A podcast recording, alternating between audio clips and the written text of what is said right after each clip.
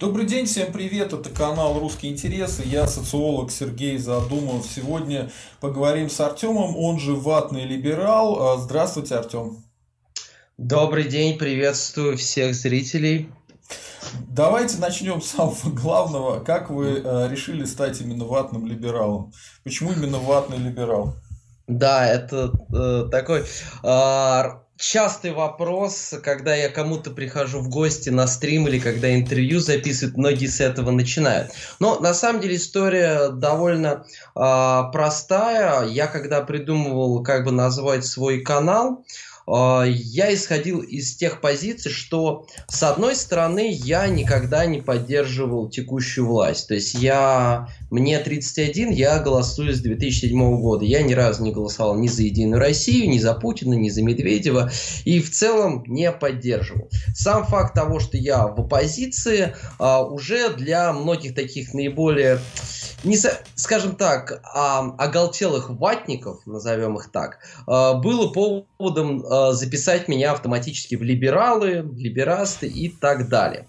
Но в то же время именно таким стереотипным либералом, как у нас принято ассоциировать их, то есть, ну, скажем так, такой ядреный электорат условного эхо Москвы, ну или, скажем, те, кто постоянно голосуют за Яблоко и искренне его поддерживают во всех вопросах того же Явлинского, да, я им не являюсь. То есть я в целом придерживаюсь скорее правых взглядов, в России, к сожалению, с этим проблематично, особенно ну, до недавнего времени было.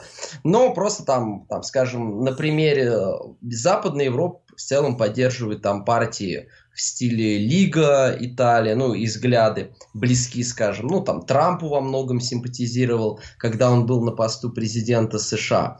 А и в свою очередь этого было достаточно, чтобы некоторые из таких наиболее оголтелых либералов называли меня ватником, мол, типа, ты таких правых взглядов, ты пусть и не за Путина, но тоже ватник. И я решил придумать такой, как бы, э, оксюморон, что вот ватный либерал, казалось бы, две противоречивые вещи. Потому что, с одной стороны, для одних провластных господ я либерал, так как в оппозиции, но с другой стороны, так как я не придерживаюсь классических современных леволиберальных взглядов условной демократической партии США, для некоторых граждан в оппозиции это делало меня ватником. Ну вот такие противоречия, в результате я и придумал такой ник. Просто интересно, я изначально а, был по своим взглядам правый русский либерал, а, Тут э, все, наверное, знают, э, зрители моего канала об этом. Но я решил до того, как мы построим РНГ, все должны быть русскими националистами, поэтому последнее время себя называю русским националистом. И у меня та же самая проблема, как у вас. А, то есть меня тоже постоянно называли ватником, когда я говорил, что нет, я либерал, просто я э, придерживаюсь русских интересов, поэтому извините, Крым наш, а не ваш. Именно поэтому. Вот. Ну, обычно на людей это... Да, оксимурон лучше срабатывает, чем, чем такая вещь. Ну окей, понятно. Как вы решили создать политический канал? Я знаю, что у вас два канала, один из них более угу. популярный, там больше 50 тысяч подписчиков, а, по-моему, 56 тысяч подписчиков. И он посвящен О, сериалам. Последний момент, да. И он посвящен да, да, сериалам да. и играм. Вот как вы дошли до жизни такой, что решили открыть еще и политический канал? Ну, если честно, тут на самом деле довольно интересная история в том плане, что когда я начинал канал первый на YouTube, я вообще как бы не совсем представлял, о чем он э, будет. Но как мы с вами до эфира успели несколько минут пообщаться, и вы тоже сказали, что как бы думали сначала туда, потом сюда, потом сконцентрировались на политике. И если кто-то решит рискнуть, и мой именно ва- э, ватный либерал, канал, который латиницей написан, где 56 тысяч подписчиков, промотать в самое начало э, канала, там будет даже пару типа политических видео. Там смотреть их не стоит, потому что там катастрофическое качество звука, монтажа и прочего. Но я попробовал несколько. То есть я сделал там обзор фильма, как сейчас помню, Мак, э, Безумный Макс, Дорога ярости. Я сделал там про политику. И я сделал по... Я записал э, видео на свое стихотворение по «Игре престолов». Я думаю, многим прекрасно известный, очень популярный фэнтези-сериал. И в силу того, что когда тогда как раз шел пятый сезон «Игры престолов», контента тогда по этому сериалу на русскоязычном YouTube не было практически никакого, то есть очень мало, там вот один был блогер, с которым мы потом познакомились и начали вместе тоже там общаться. И это выстрелило. Я такой, интересно. То есть там начали прям просмотры собираться. Я такой, ну, прикольно. Сделал еще одно видео, тоже хорошо. И еще, еще, и что-то вот так вот поехало. И я там начал именно говорить про сериал, про вселенную, там делать время от времени обзоры фильмов, делать также затем по другим вселенным. У меня есть очень много популярных роликов по «Властелину колец» Толкина и вот там «Легендариуму». И, соответственно, вот так, как бы, знаете, вот просто пошло, и я начал как бы делать контент. Но при этом всегда мне хотелось что-то, ну, высказываться на актуальные политические темы. Но я считал, когда особенно у меня уже там была база подписчиков, ну, не очень большая, ну, тысяч, наверное, 15, э, ну что, я честно помню, ну порядок цифр такой, там 15-17 тысяч. И я просто думал, что ну, это некорректно с моей стороны, если вдруг я вот снимал там про «Игру престолов», про «Властелин колец», и тут начну делать ролики там про там, политику, про, ново- а, про новости и так далее. И вот моментом, который вот меня подтолкнул, это стала весьма неожиданная победа Трампа в конце 2016 года, я думаю, все, надо наконец-то уже делать то, что также очень нравится, а именно говорить о политике. Я создал второй канал, я опубликовал одно политическое видео на своем вот канале Ватный Либерал, сказал, ребята, это вот единичный случай, но если вам интересно мое мнение по текущим новостям, о политике, пожалуйста, переходите, подписывайтесь, там будет такой контент. И вот уже, по сути, 4 года я да, делаю ролики э, по тем или иным актуальным новостям или по, скажем, каким-то таким общим темам. Также у меня время от времени выходит контент, который, в принципе, можно смотреть без привязки к каким-то текущим событиям. А ну и там, и там вы ватный либерал, а, правильно? Да, да, да, да. А вы знаете, что ватан, ватан это э, слово на арабском, турецком, означающем родину. Есть такая партия в Турции, Ватан, э, Ватан Партиси, националистическая политическая партия Турции. Вы знаете, они за что выступают? Они выступают за то, чтобы признать Крым частью России, добиться дипломатического признания Абхазии и поддерживать территориальную целостность Азербайджана. Вот. И у них в плане выражена идея вывода баз США и НАТО из Турции и окружающих э, регионов. Mm. Вот Нет, так если вот. честно, я это да, впервые слышу, но э, я уч... предполагаю, что это, видимо, какая-то не очень популярная сила в Турции. Но я не знаток турецкой политики, но я знаю, что там есть вот силы Эрдогана, которые э, сейчас правят в стране, по сути, уже 20 лет, почти 20 лет. Они исламисты, да. Есть, да, они исламисты. Есть такая основная оппозиционная партия, которая, ну, придерживается, скажем так, более светских ценностей, там на Ататюрка они ориентируются, но названия не скажу, но такие более такая нацеленная на гражданство, менее именно роль ислама в обществе. Но я так понимаю, это какая-то другая сила, которая... Это, меня... это те, кого разгромили, это те, кто был mm. в военном масонстве, это были кемалисты. А, они придерживаются такой позиции, что они хотят, вот как и Стрелков, объединить и а, турецких националистов, и турецких левых, mm. в том числе социал-демократов. А, ну, вот такие они ребятки интересные. Ну, вот. Mm. Окей, так что Ватан это интересно, по крайней мере, для меня это тоже было неожиданно, что, оказывается, Ватан это еще означает родина. Вот, так Замечательно. Что... Ну да. На разных нормально. языках, да. Да, да, да. А, можете рассказать, как вы стали добрым русским человеком и вообще русским националистом?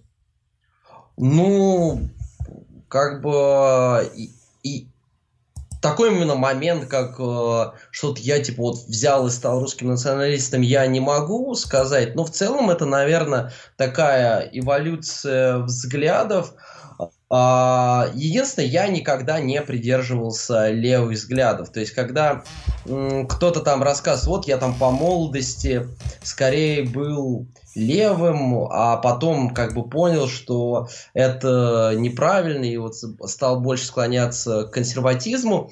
У меня скорее просто даже в студенческие годы у меня э, были, наверное, даже какие-то идеи более авторитарные, а, правые взгляды.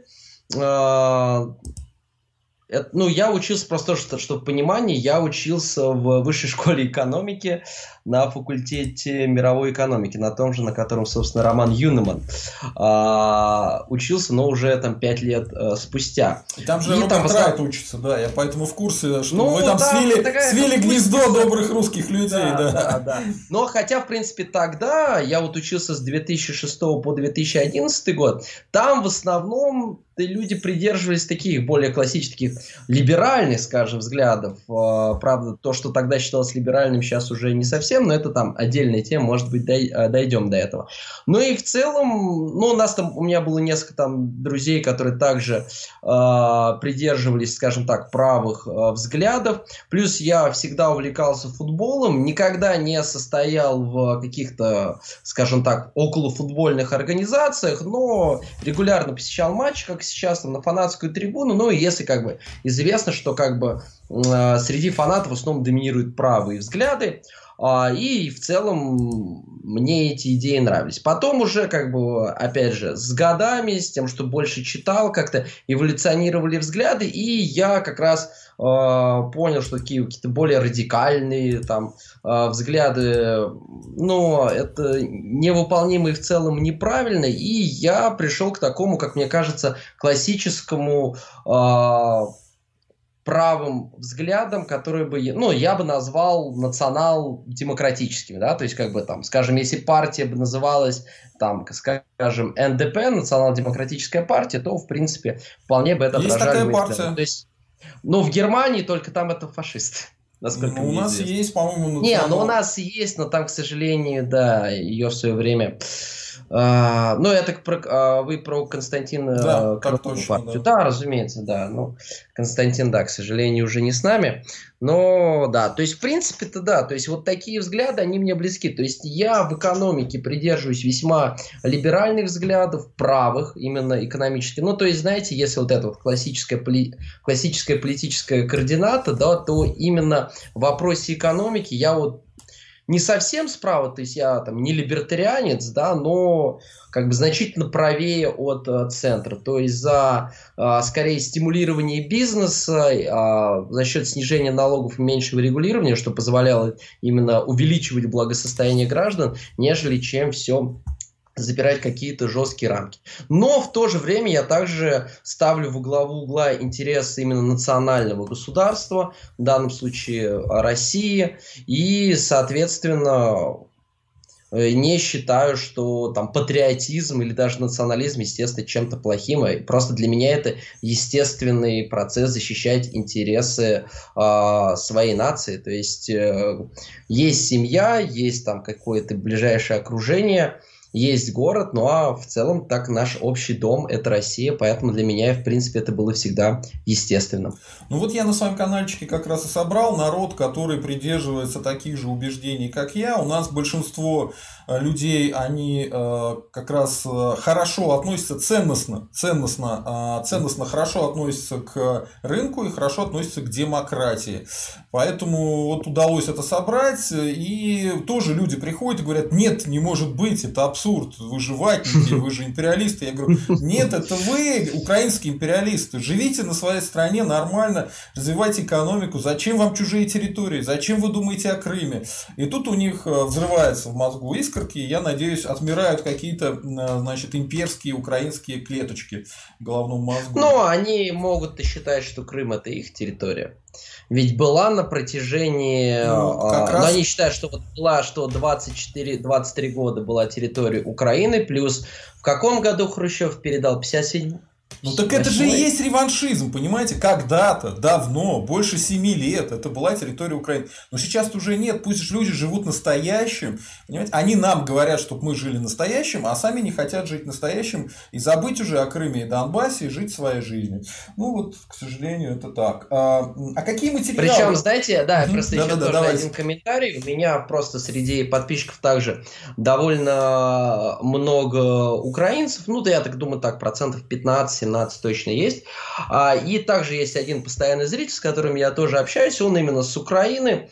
И, ну, понятно, как бы по этим вопросам мы расходимся, однако он тоже так в полушутку, но в полусерьез писал о том, что, ну, конечно, это плохо, но, с другой стороны, может быть даже и хорошо, что эти территории как бы сейчас не участвуют в политической жизни Украины, потому что там-то все жили там пророссийские настроенные, которые мешали нам двигаться в сторону Европы, ну как он считает, что это правильно, а соответственно с тем, что сейчас эти люди там не голосуют, многие уехали в Россию и теперь здесь живут, там с того же Донбасса, он говорит, может быть в целом это и в долгосрочной перспективе будет плюсом. Как есть, говорил Ленин, я думаю, хорошо, хорошо, так считают. Да, я думаю, вот вы абсолютно правы. Хорошо, но мало, как Ленин говорил. То есть, ну, действительно, еще очень много пророссийски настроенных сил на Украине, поэтому нужно заняться ими. Вот, например, Харьков, Одесса, вот эта вся линия, всю эту так называемую Малороссию и малоросов взять, отсоединить,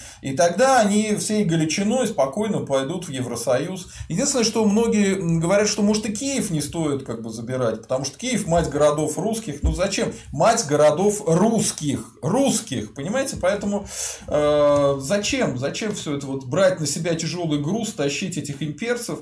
Может быть, э, стоит от этого избавиться. Ну, не все это сразу понимают, надеюсь, поймут. Я вот смотрю иногда каналы львовские, там вот уже многие начали это понимать и говорят, что давайте как-то руки в ноги и сами уйдем. Вот. Э, ну, Но я думаю, в краткосрочной, среднесрочной перспективе это нереализуемо, но долгосрочно кто знает. А какие ну, материалы на своем канале вы в первую очередь публикуете? Я имею в виду политические. А, ну, материалы вы имеете в виду ролики, разумеется. Ролики, но... стримы, я не знаю, что. Да, да, да. Ну, смотрите, то есть у меня просто э, во многом контент, который, как я считаю, что я как бы даю контент, которого весьма мало на э, русскоязычном YouTube. Я говорю часто о западной политике, о США, о Европе. Я вот иногда делаю подробные разборы выборов, на которые э, как бы особо внимания не обращают, например, в Италии, в Испании, в Нидерландах. Это не обязательно часто часто бывает хайпово, но э, то есть на моем канале действительно можно найти того, ч, э, на что даже там какие-то э, основные СМИ не обращают внимания, но я отмечаю какие-то тенденции, тренды и так далее. А, во-первых, потому что, как мы зачастую знаем, то, что зарождается на Западе, особенно в США, очень быстро оказывается и у нас на территории России, потому что я помню, еще в 2016 году мне тоже кто-то писал, вот, да какая разница тебе на этих там каких-то левых в США, СЖВ, в России это не актуально и так далее. Ну, не знаю. Посмотри, сейчас 2021 год. Если вы живете там в Москве, в Питере или в каком-то еще крупном городе, посмотрите на количество, скажем так, э, э, молодых людей с кислотным э, цвета волос. А что это значит? Вот объясните. Что это а, значит? Что...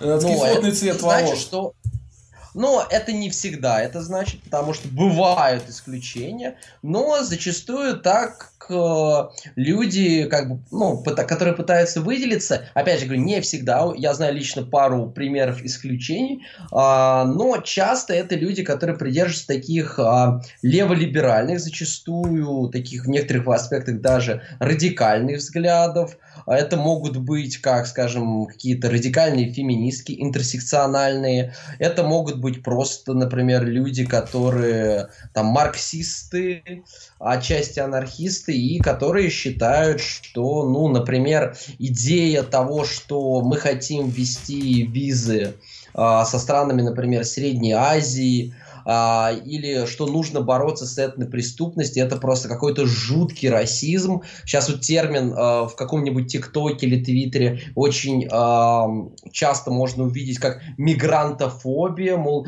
господа, сейчас 2020, ну или вставьте любой год, какой хотите, как, как можно быть мигрантофобией и так далее, и которые, ну, в частности, там продвигают идеи, что там э, ЛГБТ нужно не просто как бы там не запрещать, например, ну я текущий закон о пропаганде я считаю в целом ну бесполезным, то есть он как бы не нужен, но эти люди там, например, продвигают идею, что ну необходимо полностью легализовать, скажем, однополые браки и а, так далее. Я делал подробное видео, кстати, что отчасти вызвало негатив у части моей аудитории, видимо, наиболее либеральной, а, где я объяснял, почему я не поддерживаю однополые браки, но при этом, естественно, не считаю, что сами отношения вообще нужно как-то криминализировать. Я даже а, здесь сделал какой-то, наверное, шаг более либеральный вперед. Я допустил возможность, скажем так,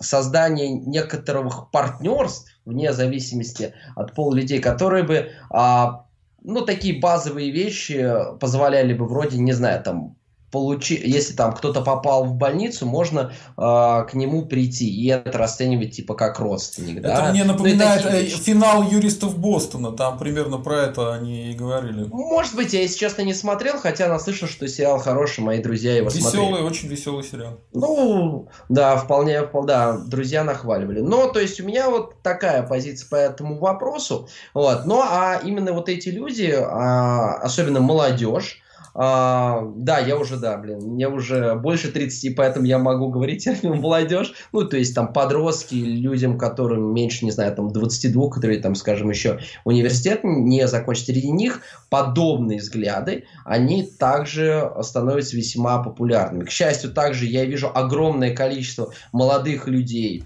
которые придерживаются правых взглядов. Мне это очень приятно. То есть там на различных мероприятиях того же Романа Юнемана, на там там э, в обществе будущего я вижу именно огромное число именно очень молодых людей, но в то же время есть и люди, которые придерживаются совсем ровно, скажем так, противоположных взглядов. И все это, разумеется, влияние идет, безусловно, из США. И возвращаясь к э, тому, что на моем канале, помимо западной политики, я также, безусловно, освещаю российскую, но в первую очередь там, когда происходят какие-то митинги, либо особо веселые законы применяются, и также регулярно провожу провожу стримы по актуальным новостям. То есть, а... если бы я, если бы меня попросили по процентно, то я бы сказал, что ну вот за последний год, скажем так, ну, процентов, наверное, ну, где-то две трети, наверное, это про условный Запад, то есть то, что за пределами России, и треть это, наверное, про Россию, где-то 30%, но просто к России я также отношу Белоруссию, потому что в августе, в сентябре у меня очень много контента было, безусловно, про белорусские события. А и вы можете... видео. Можете да, рассказать да. мне про одну вещь, то, что я в СЖВ вообще не понимаю в современном. Давайте. Это тема э, борьбы с наркофобией. То есть, э, что пытаются люди нам объяснить, что э, а... героиновая зависимость это прекрасно, что они пытаются объяснить? А, смотрите, это общая такая именно СЖВ повестка, которая не ограничивается там, скажем, э, вещами, которые, ну, а, который не контролируемы. Ну, то есть, понятно, например, мы не можем контролировать свой там цвет кожи. Ну, есть, конечно, Майкл Джексон, ну, я про нормальных людей, ну, это если без шуток. А есть, понятно, тоже там пол, да, ну, биологический, как минимум, который нельзя изменить. А есть уже ориентация. Тут по большей части тоже а, как бы вроде от рождения, хотя тоже тут спорный момент, потому что, например, сейчас активно а, популярна очень такая оценка, что это не, то есть там бинарное, например, а там на спектре от 0 до 6. И там, на самом деле, при этой ситуации, а, как бы, отношение в обществе к этому может влиять на процент, соответственно, а, людей с нетрадиционной сексуальной ориентацией. Но, помимо этого, люди также пытаются сделать полную инклюзивность к вещам, которые находятся абсолютно в, во власти человека. Ну, например, а, ожирение, да. То есть, а, если мы не говорим о каких-то а, таких случаях, ну, где действительно прям какая-то жесткая болезнь, все равно в основном это последствия выбора человека и так, а, так далее.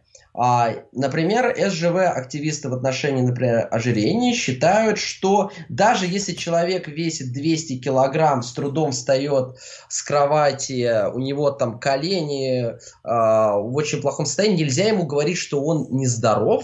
Здоровье это относительно, это является фэтфобией.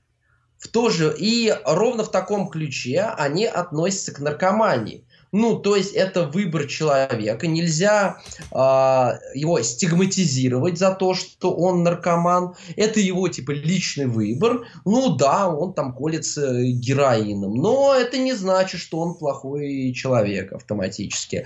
Может, у него там травма в детстве была. Ну, а вместо того, чтобы, как любой разумный человек бы посчитал, ну, ему нужно помочь, ему нужно от этого избавиться, если там, например, ну, тоже у человека жесткая зависимость, да, то есть, понятно, я считаю, что не нужно бросать человека за это в тюрьму, да, ни в коем случае, ну, если он параллельно продажей не занимается этого, но, как бы, нужно лечить, желательно, но в глазах СЖВ попытка как бы излечить, это тоже такая стигматизация, мол, наркомания это плохо, это нельзя делать. Mm. То есть, ну, я вот попытался так максимально компактно а, описать, почему они пытаются это как-то продвигать и защищать. Просто опыт показывает, что а, близкое общение с героиновыми наркоманами, оно всегда печально заканчивается для обеих сторон. То есть героиновых наркоманов нужно лечить, э, иначе Обязательно. они... Да, да, да. Ну, я понял, идея понятна. А, хорошо, а вот что для вас РНГ, что для вас русское национальное государство? Как вы себе понимаете этот термин? Потому что очень часто говорят, э, ну, все по-разному понимают. Вот как вы понимаете РНГ? Ну, в принципе, Россия, в моем понимании, а, ну, это как бы есть государство, где подавляющее большинство людей, проживающих в нем, это 80%, это являются русскими. У нас государственный язык русский, и а, государство должно отстаивать интересы а, русской нации. А, в отношении, ну, вот я буду делать по ходу нашего разговора сегодняшнего отсылки к обществу будущего. А, романа Юнемана, к которому я вот сейчас э, планирую как раз присоединиться. Но здесь я говорю от себя, как бы меня никто не уполномачивал, но, например, в рамках э, обществу будущего, да, есть проект Конституции, в рамках которого э, переформатирование регионов, то есть сокращение числа а, в частности регионов и превращение их там из областей, краев и так далее в условные губернии, и отказ от э, идеи национальных республик. То есть все народы, которые коренные, которые проживают на территории РФ, они имеют право на там, изучение своей культуры, изучение своего языка, но это не должно быть обязательным для всех, кто проживает на этой территории, и а, не должно быть, у нас в рамках России не должно быть республик. Потому что многие сейчас могут сказать, ну, они не будут отделяться, это как бы условность и так далее. Но я думаю, в Советском Союзе тоже многие думали, что вот эти все эти республики это условность, но в итоге, когда Советский Союз рухнул, все по границам этих как бы условностей и разделилось. И даже Украина с Белоруссией тоже отделились, и Крым оказался вне России. Поэтому я представляю себе именно русское национальное государство таким образом, что а, это государство, на котором живут, безусловно, разные народы, которые имеют право на изучение своей культуры, языка, и государство должно им в этом помогать, но при этом в рамках России не должно быть, там, скажем, республик отдельных, не должно быть президентов помимо президента России. Это, в частности, как способ э, потенциального э, избежания сепаратизма. Потому что, опять, Унитарное даже государство, да? А, оно не обязательно унитарное, просто, то есть губер... Нет, я как раз считаю, что, ну, а, как бы федерализм на уровне, а, скажем, отдельных там областей губерн, это как кому больше нравится, он вполне приемлем. Я, например, как сторонник демократии, я а, например, считаю, что нужно больше власти спускать на нижний муниципальный уровень, как, например, происходит в США, потому что, а, если вдруг кто не знает, на самом деле там для подавляющего большинства граждан гораздо большую роль играет кто у них, скажем, мэр, затем только играет э, на их повседневную и обычную вот жизнь, с тем, что они сталкиваются каждый день. Следующий уровень это уже губернатор, а президент, ну он, конечно, влияет, но значительно меньше, чем то, что их непосредственно окружает. Я бы видел себе именно э, это в таком виде. Но давайте будем откровенны. А, вряд ли, хотя там опять говорят там от Калифорнии отделиться, там Техас, но давайте серьезно, а, если говорить серьезно, вряд ли кто-то себе может действительно представить, что внезапно какой-то штат сейчас может отделиться от э, США или даже в долгосрочной перспективе. Если а можно, вот я ставлю 5 копеек своих. Да, конечно. Как раз вот, вот по штату Техас... Может. Да, да, да. По штату Техас э, э, по штату Техас как раз э, у них была возможность прописана в документах, что они могли отделиться, у них было право на сецессию, но где-то в конце 2000-х, по-моему, если я не ошибаюсь, у них все это дело убрали из Конституции, они теперь не имеют права на сецессию, поэтому процесс скорее обратный, то есть э, отделение каких-то штатов, оно действительно сейчас практически невозможно, под ним уже ну, нет юридической основы, да. Ну, давайте откровенными. Ее как бы и не было после э, конфедерации, после гражданской войны, потому что, ну, а, я сейчас не готов делать ссылки на документы. Я слышал, о чем вы рассказали, про то, что вот что-то там было у Техаса. Но, будь... но дело в том, что Техас, по сути, это единственный штат, который вошел в состав США, будучи независимым государством. Так точно, поэтому и был. Да, Потому что, да, нет, да, у них это было. Но как бы через 20 лет после вхождения в состав США как-то федеральная власть абсолютно наплевала на то, что у Техаса есть такое право, и ровно как все остальные штаты, вошедшие в конфедерацию, их затем благополучно э, там по ним прошлась катком армия, в частности, знаменитый поход к морю. Ну, в общем говоря, их, как все остальные южные штаты, вернули в состав э, государства, поэтому это, знаете, это как э, подобное, наличие подобных вещей э, там где-нибудь прописаны законы, это, знаете, как такие, многие любят выискивать законы в Великобритании, которые как бы никто не отменял, вроде того, что в каком-нибудь э, Лидсе или где там город на границе с Уэльсом, можно стрелять в Алице из лука, но только ночью. Ну, то есть, просто как бы, да, они как бы еще существуют, но понятно, что они неприменимы, потому что существуют законы, которые запрещают убийство или а, нанесение раны человеку вне зависимости от его происхождения. Поэтому это такой, скажем, рудиментный закон, который чисто формально убрали. Реально никакой силы он, естественно, не имел. И сейчас представить, что кто-то в США делится, это невозможно. А вот к сожалению, совсем недавняя история показывала, что представить, что какой-то регион от России решит отделиться в рамках республиканских границ, вполне реально. Тува, Чечня, многие республики Северного Кавказа вполне могут. Даже в Татарстане могут какие-то злые люди попробовать этим заняться. Единственное, что они попадут сразу в очень непонятную ситуацию. Ну да, я согласен с вами. Но с Татарстаном нам на самом деле безумно повезло с географией в том плане, что Татарстан ведь действительно мог стать независимым государством в начале 90-х, но, слава богу, у Татарстана нет ни общей границы с другим государством, ни выхода к морю. То есть это стопроцентный был бы такой анклав ну, внутри России, и понятно, что в случае бы как попытки так враждебно выйти, ну просто перекрывалось бы любое сообщение, в том числе и авиа, ну и как бы развлекайтесь. Поэтому даже самые там самых радикалов усмирили, и более прагматичные силы поняли, что лучше договориться. Однако, если бы они, скажем, имели границу с Казахстаном или выход к Каспию, кто знает, как бы все закончилось. Э, я в этом смысле сталкивался с якутскими сепаратистами, националистами. Они говорят, а mm-hmm. чего вы взяли, что мы хотим только Якутию отделиться, Якутию Саху? Мы хотим еще там половину Дальнего Востока или большую часть забрать. Mm-hmm. Поэтому, может быть, и у татар такая идея Но... придет в голову, потому что Астрахань, Астраханское ханство, можно было бы пробиться там к Каспию, по крайней мере. Но, ну, слава богу, вроде бы там да, придушили немножечко. Да. Да, но знаете, тоже как а, с башкирами, а, казалось бы, вроде как тюркские народы, но, опять же, сейчас я так чисто анекдотично, но, насколько я знаю, очень-очень сильно друг друга не, не любят. любят. Да, да это, это у меня просто коллега есть один, он а, татарин этнический, но из Башкирии. А просто кто не знает, в Башкирии там порядка 30% населения или типа того, это татары. Да.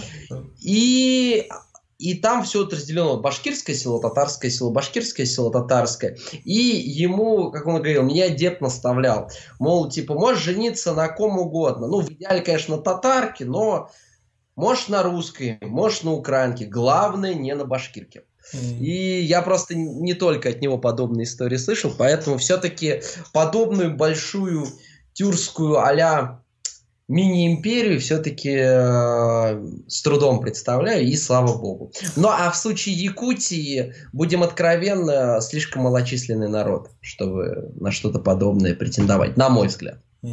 Да, согласен. А, я как-то общался с одной а, дамой, а, подругой моего хорошего друга в литературном институте. И когда я так по внешнему виду подумал, что она башкирка, и сказал, ну ты же башкирка, она очень сильно обиделась, она взорвалась, оскорбилась и сказала, что я татарка, а не башкирка. Я татарка, как ты можешь меня называть башкиркой?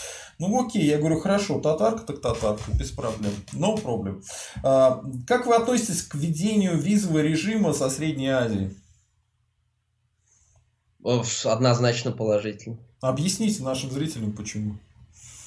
Ну, потому что то, что у нас сейчас, в, там, в том числе и Евразес, это России никаких выгод не дает, это скорее просто выкачивает э, ресурсы, как с точки зрения экономических, в том плане, что за счет переводов, так и в том плане, что за счет иммигрантов поддерживается миф якобы о том, что э, на эти работы просто русские-то они не идут, они ленивые такие, эти русские.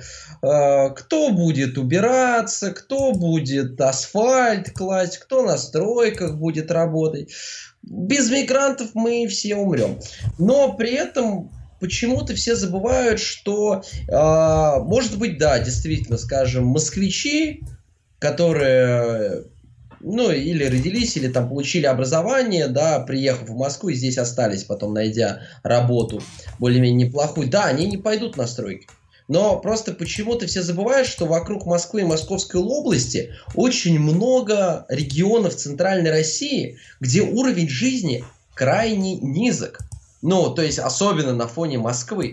И я уверен, что большое количество, ну это просто по факту, а, людей из этих областей с удовольствием бы приехали работать в Москву. Но вот только здесь сложнее. Ведь как граждан России их нужно всех официально трудоустроить, а, платить э, также социальный налог, а, ну, социальные выплаты. Кроме того, эти ребят, скорее всего, не согласятся жить там в абсолютно каких-то бараках, и им нужно, например, в случае ЖКХ платить именно официальную зарплату, которая прописана в документах. Но вот если ты нанимаешь э, граждан из Средней Азии, то там и условия другие, и можно как бы не все выплачивать из того, что а, по документам а часть как бы начальники могут себе в карман положить, потому что они готовы как бы и за это работать. А, поэтому а, выгоды, они крайне сомнительные. А, плюс а, без визового режима, как сейчас, по сути, у нас это никто не контролируется. У нас реально никто не знает, сколько мигрантов на территории России. Ведь потому что разброс цифр, он просто колоссальный. Там, скажем, от 5 миллионов чуть ли там не до 20. Потому что как бы приехал человек, а, а потом непонятно, он уехал или он уехал и сразу вернулся. И, по сути, это особого учета никто не ведет. И, к сожалению, помимо экономических э, моментов, что как бы что выгодно, скажем, коррупционерам или, скажем, предпринимателям, которые хотят сэкономить да, на рабочей силе, им выгодней таких мигрантов нанимать, платить им серую или даже черную зарплату, то есть когда вообще у тебя на стройке работает, скажем, там 50 человек, а по документам работает 25 или 30 и нормально. А есть какая-то проверка, то, опять же, может быть, свой человек предупредит, быстро всех лишних спрятали, и все, вроде все хорошо. Поэтому, безусловно, я считаю, что это необходимая мера в сложившейся ситуации. А Видимо, Владимир Владимирович, как он же сказал, что крушение Советского Союза – это величайшая трагедия 20 века, поэтому, видимо, таким образом, в виде Евразеса он пытается хоть частично это компенсировать, но реальной выгоды для России и граждан России, причем тут даже вне зависимости от этнического э, происхождения, для тех же татар, там, башкиры и так далее, я думаю, это скорее негативный эффект несет.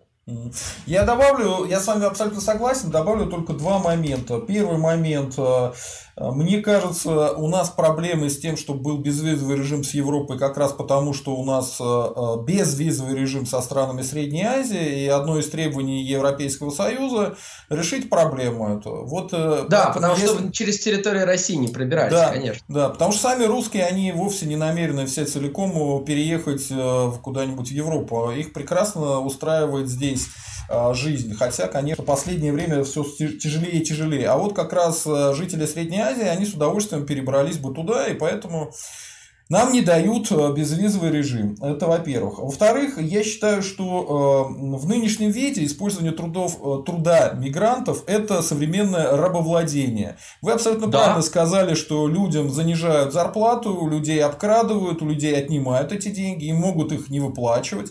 Их грабят силовики. И это все низко очень. И кроме того, крайне опасно для коренного населения русского, потому что рабовладельцы современные натренировали нарвавшись на мигрантах, они обязательно захотят превратить русских в такое же бесправное быдло, которым можно все что угодно делать. И то, что мы видим в последнее время, как раз об этом и говорит. Начали вот эти разговоры разговаривать, что русские не хотят работать, русские не хотят а, значит, за такие деньги работать, что ж такое, вот вы ленивые, значит, жирные свиньи и так далее. Но на самом деле, когда вот мигрантов э, стало меньше из-за того, что ковида ну, пандемии ковида, а, и они уезжали во многом, оказалось, что и дворниками могут русские работать, и на, на любых этих местах, и просто у русских меньше безработица.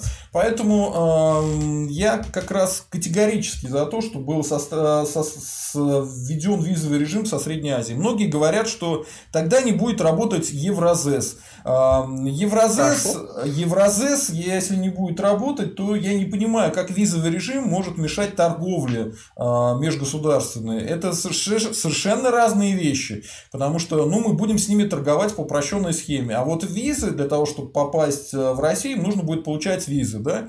Ну, это нормально, Именно. мне кажется, и э, ничего не развалится. Тем более, что если сравнить РФ и все страны Евразес другие, мы можем навязывать свои условия вообще без проблем. И вряд ли они захотят потерять гигантский торговый оборот, который у нас с ними есть, э, ради того, чтобы какие-то люди из аулов могли без проблем сюда приезжать.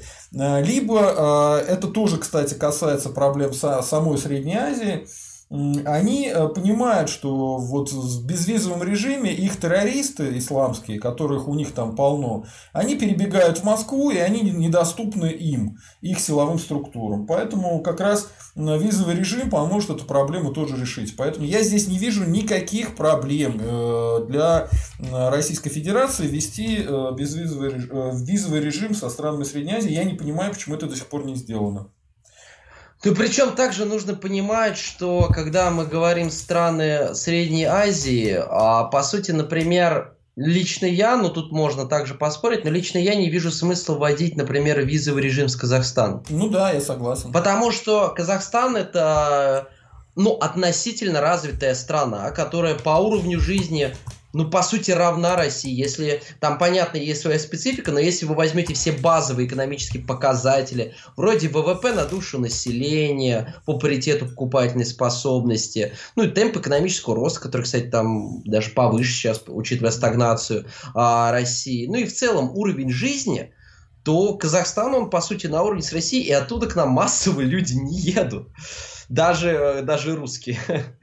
Я Какой-то массовой миграции не наблюдаем. То есть у нас основные это три страны. Это э, Киргизия, это Таджикистан, это Узбекистан. Ну а Туркменистан это отдельная страна, которая вообще отделена от мира, поэтому и, с ними и так визы. Поэтому. Если другие страны разовьются до уровня Казахстана, мы им тоже можем ввести без виз. Нужно да. приходить практически, то есть у меня нету никакой ненависти к мигрантам, у меня нету никакой ненависти к другим народам. А вообще для меня националист это тот, кто любит свой народ, а вовсе не ненавидит другие народы. К другим народам я отношусь абсолютно нейтрально по, э, как бы, по умолчанию. А там уже, если что человек натворит, так я к нему и отношусь. Поэтому не надо путать националистов с нацистами. Вот нацисты не любят другие народы, а русские националисты это добрые русские люди. Мы ко всем относимся нейтрально, хорошо. Но себя любим больше всего. Что ну, безусловно, то есть это как нормально, как э, э, свои, интересы своей семьи, например, своего ребенка ты будешь ставить выше. Это не значит, что ты всех остальных ненавидишь и хочешь э, как-то их как-то им навредить. Но просто если выбор кому помочь, ты поможешь своим. Я думаю, это вполне логично. Можно это перенести и на страну, и, соответственно, на политики, которые мы здесь проводим. Согласен. Поэтому открытые границы не нужны. Открытые границы только вредят. Да. А как относитесь к смертной казни?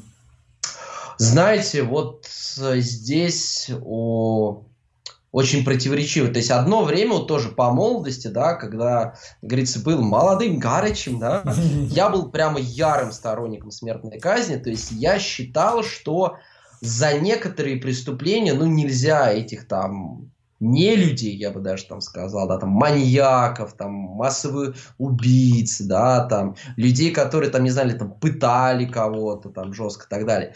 Ну, нельзя их оставлять живых, и справедливое наказание это смертная казнь.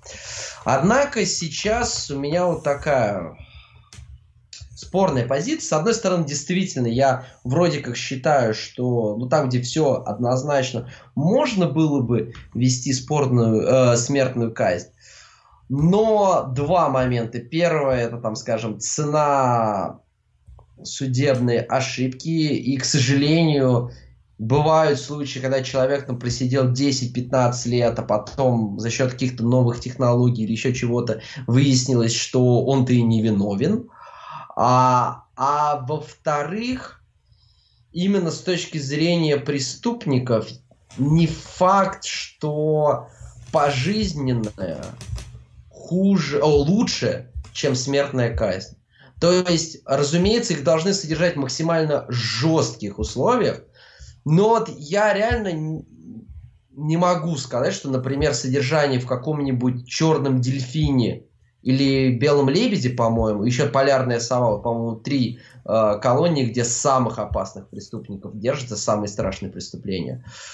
М-м, опять же, не могу сказать однозначно, но я вполне допускаю, что э, там прямо ужа настолько ужасно как бы находиться, что смертная казнь для некоторых из этих а, злодеев могла бы быть даже в какой-то мере избавлением. Поэтому я бы не стал там прям на корню отрицать возможность смертной казни, но если, скажем, да, предположим, я не знаю, иду со своей какой-то политической программой, то я бы этому не уделял какое-то значительное а, внимание, и вообще это бы не стояло на повестке. А, смотрите, я как социолог могу добавить к вашей точке зрения следующее. А, посмотрим страны, где отменили смертную казнь и где введен мораторий на смертную казнь.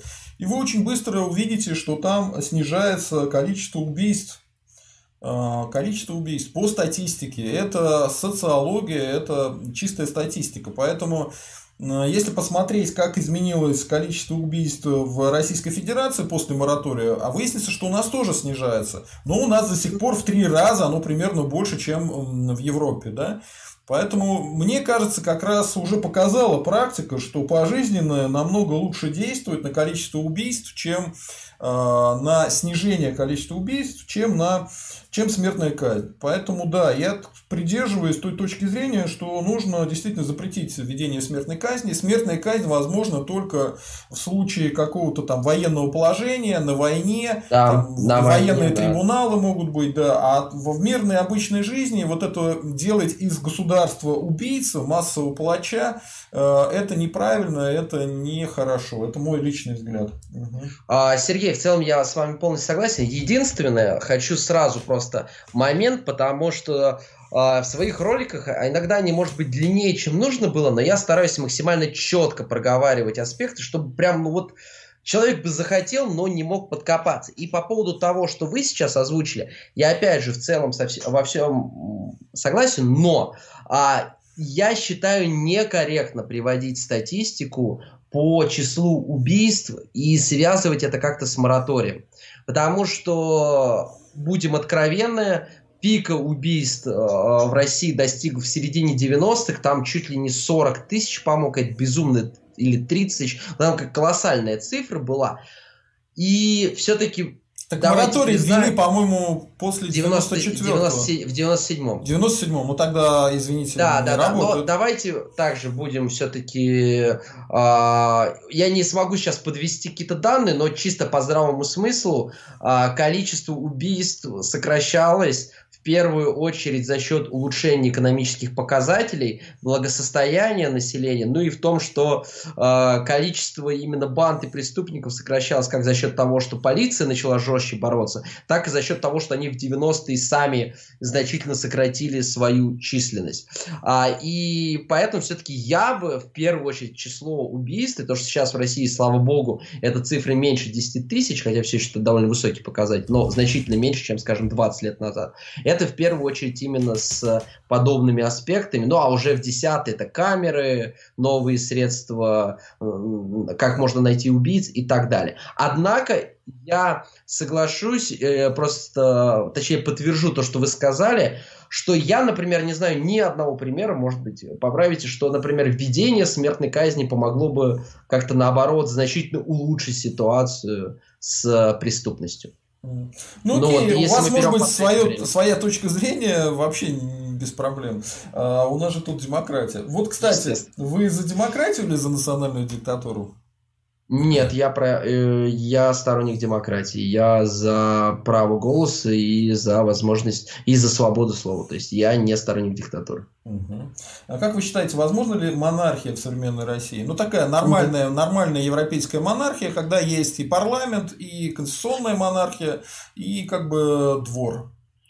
А я прекрасно понимаю, о чем вы говорите. Нет, невозможно. Почему? Потому что потому что монархии не осталось, не осталось аристократии, ее всю уничтожили а, в ходе революции, гражданской войны, и затем просто они уехали из страны.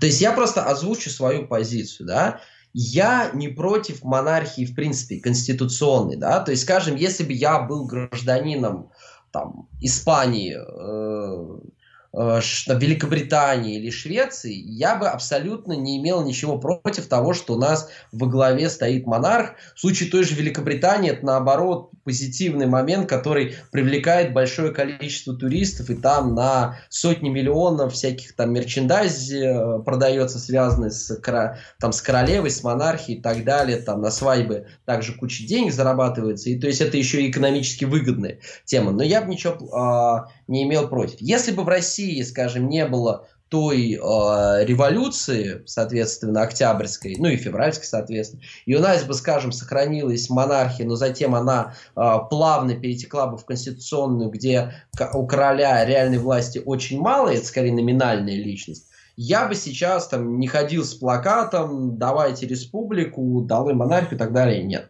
Но просто сейчас, мне кажется, это я бы даже сказал, нелепо как-то пытаться восстановить монархию. Потому что, ну, а кого сажать на престол?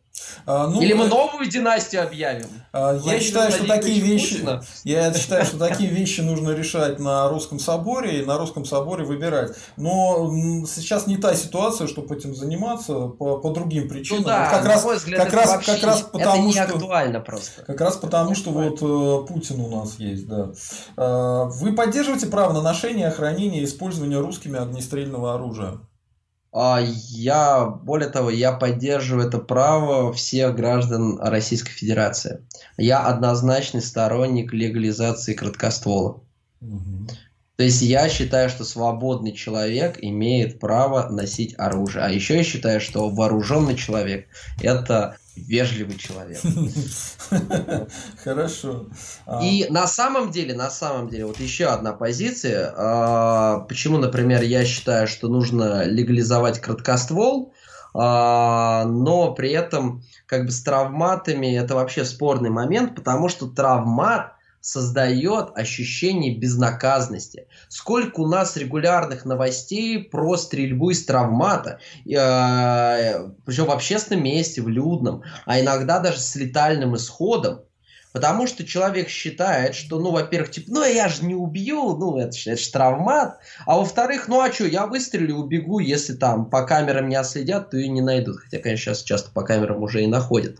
Но суть в том, что когда человек официально получил оружие, оно, естественно, числится в базе, у него э, на него лицензия, и когда он применяет это оружие, у человека должно быть четкое осознание, что ты от этого никак не скроешься, и тебе за свои действия нужно отвечать. То есть, я думаю, количество какого-то глуп... То есть, не будет э, иллюзии, что ты потом где-нибудь скроешься и тебя не найдут. Нет, все пули отстреляны, и там даже если ты там промазал, а просто из хулиганства, там из дерева или откуда-нибудь еще там вытащат пули, проверят по базе, и к тебе придут. Поэтому я считаю, что это повысит ответственность э, владельцев оружия. Ну и плюс в целом я считаю это право человека на защиту э, своей жизни, своего имущества. Согласен с вами. А, кто из русских националистов для вас стал ориентиром? Кого читаете, может быть, смотрите? А, ну, я в свое время, да, то есть мне, в принципе, близки были идеи Константина Крылова, мы уже его упоминали. А, так, в целом, я не скажу, что прям какой-то такой ориентир именно как личности, а, есть, ну и там именно, как, которые как-то впечатлили, я больше такую общую литературу, ну там по политике, по истории читал и так далее. Но сейчас, да, уже также э, не раз упоминали, меня вдохновил во многом пример романа Юнемана, когда молодой человек, по сути неизвестный до 2019 года, смог провести такую успешную кампанию, причем не будучи там, скажем, и причем продвигая взгляды, которые мне в целом очень близки, вот, и поэтому, собственно, я и решил присоединиться к его организации. Понятно, хорошо. А, по-вашему, популярен ли русский национализм у молодежи, у молодых? Ну, ну ориентировочно до 25 лет. До 25 лет. Я думаю, вполне да. То есть, как мы этого касались, то есть а, сейчас, то есть из-за того, что в Твиттере это, эти ребята очень громкие, да, и плюс там Навальные акции, да, есть якобы такое ощущение, что вот, типа, как я уже сказал, леволиберальный. Но на самом деле, а, взгляд, как показывает практика, а молодежь до 25, она придерживается оппозиционных взглядов но при этом там есть как значительное число, да, вот леволибералов, условных СЖВ, так и, безусловно, людей, которые придерживаются права взглядов. И, опять же, вот э, мое вот общение с там, соратниками и так далее по обществу будущего показывает, что там очень много молодых людей, и, в принципе, многим эта тема также вполне близка. Ну и также общаясь с подписчиками моего канала, там много именно молодых ребят, которые там на 10 лет младше меня там на 11 и так далее. Народ, э, если вы придерживаетесь правых взглядов, подписывайтесь на канал и ставьте лайк, э, э, ставьте лайк под этим видео, а то что-то мало народу смотрит. Действительно, да, я, да, да. я второ, да, второго да. ватника забыл убрать, сделать его другим, и поэтому, может быть, меня пессимизирует. Традиционный вопрос. Крым чей? Крым часть территории Российской Федерации. Ну, отлично. А, смотрите, токсичные темы старого поколения русских националистов. Это борьба с геями, борьба с евреями и борьба с прививками. Я вот пытаюсь о, объяснить о, людям, что это совершенно идиотизм, потому что борьба с геями никак не может помочь вам а, как бы созданию РНГ. Тут это вообще разные вещи. Да? Борьба с прививками вас скорее в дурдом может отправить, нежели чем в РНГ. И вот пытаюсь это объяснить, но никак не получается. А, все равно есть такие люди, которые в это во все верят. Что бы вы сказали борцам с геями, борцам с евреями и борцам с прививками? Ну, по поводу прививок, а я, например, сейчас не прививался от э, ковида, но только потому, что я им переболел в октябре, э, и я сейчас, в принципе, э, дважды сдавал тесты на антитела, и там уровень довольно высокий, то есть, в принципе, я в настоящий момент какой-то необходимости в этом, в принципе, не вижу. Но если, скажем, затем он опустится ниже уровня, когда это уже есть риск снова как бы заразиться, и плюс, скажем, пандемия также будет не ослабевать, я вполне допускаю, да, что в этой ситуации я сделаю прививку. Ничего плохого, ужасного в этом не вижу. И да, если э, вы, у вас как бы антител нет, то, в принципе, я бы рекомендовал людям привиться. И в целом сейчас у нас нет кучи болезней, кучи болезней, которые еще просто, про, ну, были, от которых умирало очень много людей еще в начале прошлого столетия, как раз благодаря прививкам. Ну, в принципе, тут, я думаю, все очевидно. А, по поводу евреев, то, ну, это тоже очень забавно. Это, знаете, как... М- меня э, на основании видео, которых есть у меня на канале, можно обвинить во многих вещах. Вот. Особенно я часто критично отношусь к самой мирной религии на свете, а, ее защитникам, но при этом вот в антисемитизме меня вряд ли можно обвинить. Например, я с большой симпатией отношусь к Израилю. Я тоже. Мне я кажется, считаю, это национальное государство как раз. Абсолютно да. верно, абсолютно верно. У меня абсолютно такая же позиция в этом отношении. А, принципе, также у меня есть друзья евреи, хорошие знакомые, и даже в публичном пространстве я, например, знаком и много раз уже виделся, хорошо общаюсь с Александром Крыгиным, Uh, так что, в принципе, как бы к евреям также никакого негатива нет. Другой вопрос, что среди евреев довольно много людей, которые придерживаются совсем других взглядов, чем я, там, как, не знаю, Евгения Альбац, скажем, да. А, но это другой вопрос. Это у меня к ней негативное отношение не потому, что она еврейка, а потому, что она, ну, совсем других ценностей придерживается и э, другие политики продвигает, чем которые мне близки. Mm-hmm. А, ну, про геев я, по-моему, тоже сказал. То есть я не поддерживаю однополые браки, легализацию их, но при этом я против какой-то дискриминации и даже наоборот, вот я такой шаг, как мне говорится, а, может быть, экстра делаю и допускаю там законодательные учреждения некого партнерства, которые могут заключать в том числе и люди а, одного пола, которые бы, ну, например, позволило им получать доступ к партнерам, когда он находится или она в больнице, и проще урегулировать вопросы, например, наследства. Очень странно, у нас как раз на еврейском вопросе немножко подвисал стрим, сейчас уже все. Да, я тоже обратил внимание, да, да, да. мне кажется, это однозначно что-то там сионисты мутят. Это точно. Они, знаете, у них такой, видимо, триггер. Еврейский вопрос, блокируем, блокируем Блокируем к чертовой матери, да. да. А, Давайте на такие более интересные темы поговорим. По вашему поражению навальнистов случилось или нет? Вы считаете, что они э, потерпели поражение? Они проиграли или нет? Потому что я до сих пор не понимаю, почему они не поняли, что они проиграли. Но они же, очевидно, проиграли. Ну, во многом да, не знаю, возможно, Uh, тут тоже это были а, довольно серьезные споры. Давайте я объясню свою точку зрения, чтобы да, да, вы, вы не, были, не были в затруднении. Смотрите, Давай. я а, поддерживал а, ту идею, что отравили действительно Навального. Я, тоже. я действительно считаю, что, скорее всего, его отравило либо государство, либо государственные структуры.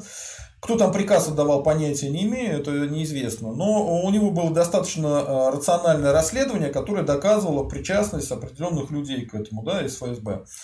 А, я, в принципе, э, поддерживал зимний протест э, в той или иной степени, но вот моя аудитория разделилась, часть русских националистов ни в коем случае не хотела поддерживать Навального, часть э, хотела его поддерживать даже без его согласия на эту поддержку. И я принял решение, что ну пусть как бы как, кто как хочет, так пусть и делает и решает сам. Вот. Поэтому нельзя сказать, что я как-то мешал навальнистам или боролся против них, но я как социолог вижу, что ситуация была раньше такая. У Навального были самые крупные медиа оппозиционные, у Навального была самая крупная политическая организация, у Навального был большой рейтинг и известность, у Навального угу. была, было финансирование. И вот с этой точки зрения он все сейчас потерял. Сам Навальный сидит в тюрьме, Финансирование будет, после того, как они будут объявлены экстремистской организацией, будет э, прервано, по крайней мере, да, а ведущие лидеры навальнистов находятся за рубежом, а те, кто находится здесь, арестовывают, сажают. Э, сама организация, вот этот фонд по борьбе с коррупцией ФБК признана иностранным агентом, скоро будет признан экстремистской организацией и его э, активно громится. То есть, как политическая сила, они перестают э, существовать. Они проходят такую форму, в которой русские националисты с 2012 года существуют. То есть, чуть-чуть ты вякнул, чуть-чуть начал делать какую-то организацию, ты попадаешь под статью, и привет, э, здравствуй, Колыма. Вот в этом смысле они проиграли. Вот, и я вижу, что навальнисты, как какие-то фанатики, мне пытаются объяснить, что нет, они выиграли. Вот в этом смысле мой вопрос. Я действительно, в целом у меня по поводу аудитории также произошло разделение. Я считал, что это дело принципа, хотя, понятно, Навальный мне сейчас идеологически абсолютно не близок. Хотя, на самом деле, скажем, Навального образца 2013 года, когда он баллотировался на пост мэра Москвы, я искренне поддерживал, я был наблюдателем, я, я за него голосовал, я ходил на митинги в его поддержку. Но сейчас, как бы, видимо, будучи все-таки Навальный таким именно популистом, он решил, что вся соль и весь движ, он именно вот в такой леволиберальной повестке, плюс вроде как можно э, большей симпатии у Запада вызвать, нежели чем выступая с каких-то правых националистических позиций, поэтому он перешел туда. Поэтому, естественно, идеологически Навального, как там, э, политика, да, и его движение я не могу поддерживать, то есть, естественно, я бы за его партию, скажем так, на свободных независимых выборах, которые пока нам не грозят, я бы не проголосовал. Но при этом я к нему с уважением большим отношусь как к человеку, и я к его поступку, да, то, что он решил вернуться, также с уважением отнесся, поэтому я, ну, как по моральным принципам, наверное, я не мог, ну, лично для себя не принять участие в протестах январских, где я был, а, и но потом понятно, что протест захлебнулся. То есть лично у меня даже было вот ощущение, что выйдет больше людей. Но все-таки столько много людей посмотрел этот фильм «Дворец Путина», а, что там потом Э, ну и, Навального действительно он вернулся, его задержали, это ну такой был явный какой-то произвол, ну все это понимали прекрасно, причем как сторонники, так и противники Навального. И я думал, прям очень много выйдет. Но вышло как бы нормально, но даже не те самые условные полмиллиона, на которые затем рассчитывал тот же там Леонид Волков, да. Э, и после января мне стало очевидно, что ну пока в текущей ситуации Э, каких-то шансов очень мало что-то как-то на что-то повлиять. Кроме того, и когда и они, на мой взгляд, сделали еще одну ошибку, когда вот, например, созвали эти митинги, э, которые проходили в апреле, да, я тоже там, ну, я присутствовал, я там освещал то есть я там, ну, не скандировал особо ничего, но как бы ходил, да, фиксировал. Но в Москве это было безопасно, нас, по сути, никого не задерживали, в отличие от Питера. И я обратил внимание, что если еще зимой там как пыта, пытались сделать какой-то посыл, что, ну, это не только за Навального, да, а это вот против этой коррупции, против этой системы, а, там, телефонного права, нечестного правосудия, если это, типа, всех касается, здесь весь фокус был максимально на Навальном, и мне кажется, именно поэтому протесты апрельские, несмотря на более теплую погоду, понятно, они были менее а, они были а, малочисленнее, чем те, что мы наблюдали в январе.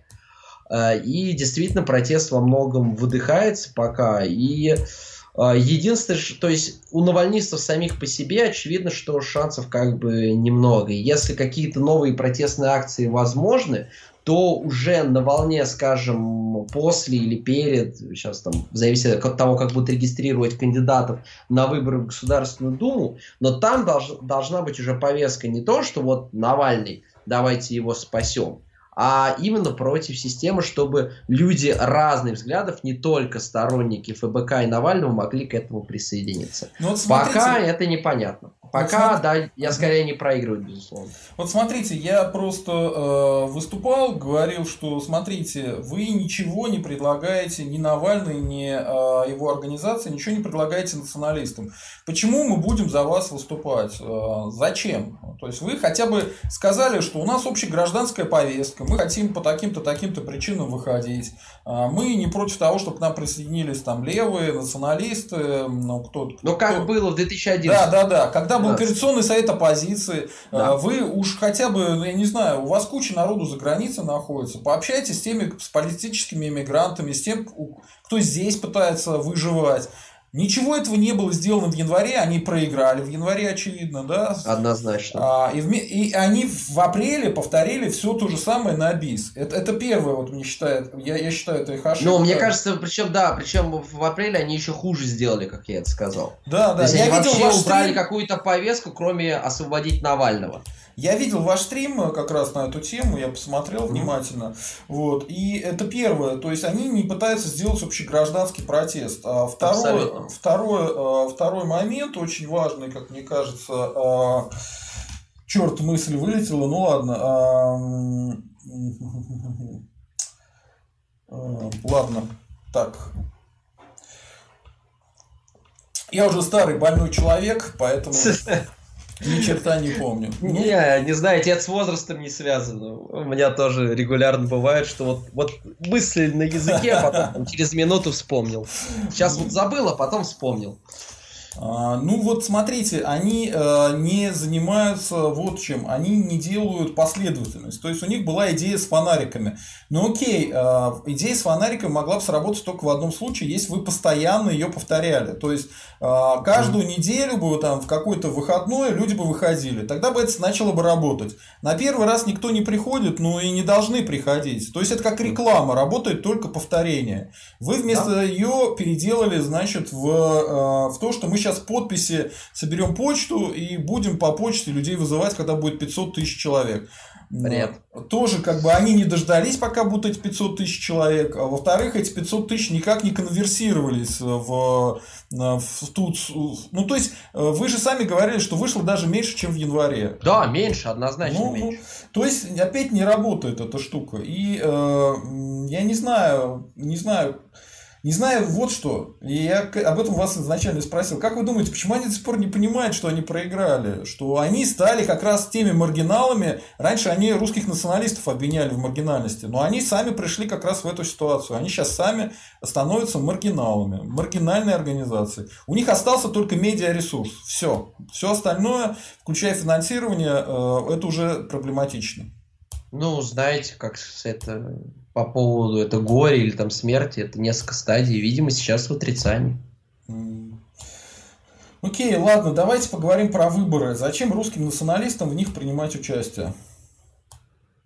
Но а, это единственный способ, как мне кажется, хотя бы не, пытаться не быть, вот как вы сами сказали, маргиналами, которые превратились во многом ФБК и сторонники Навального.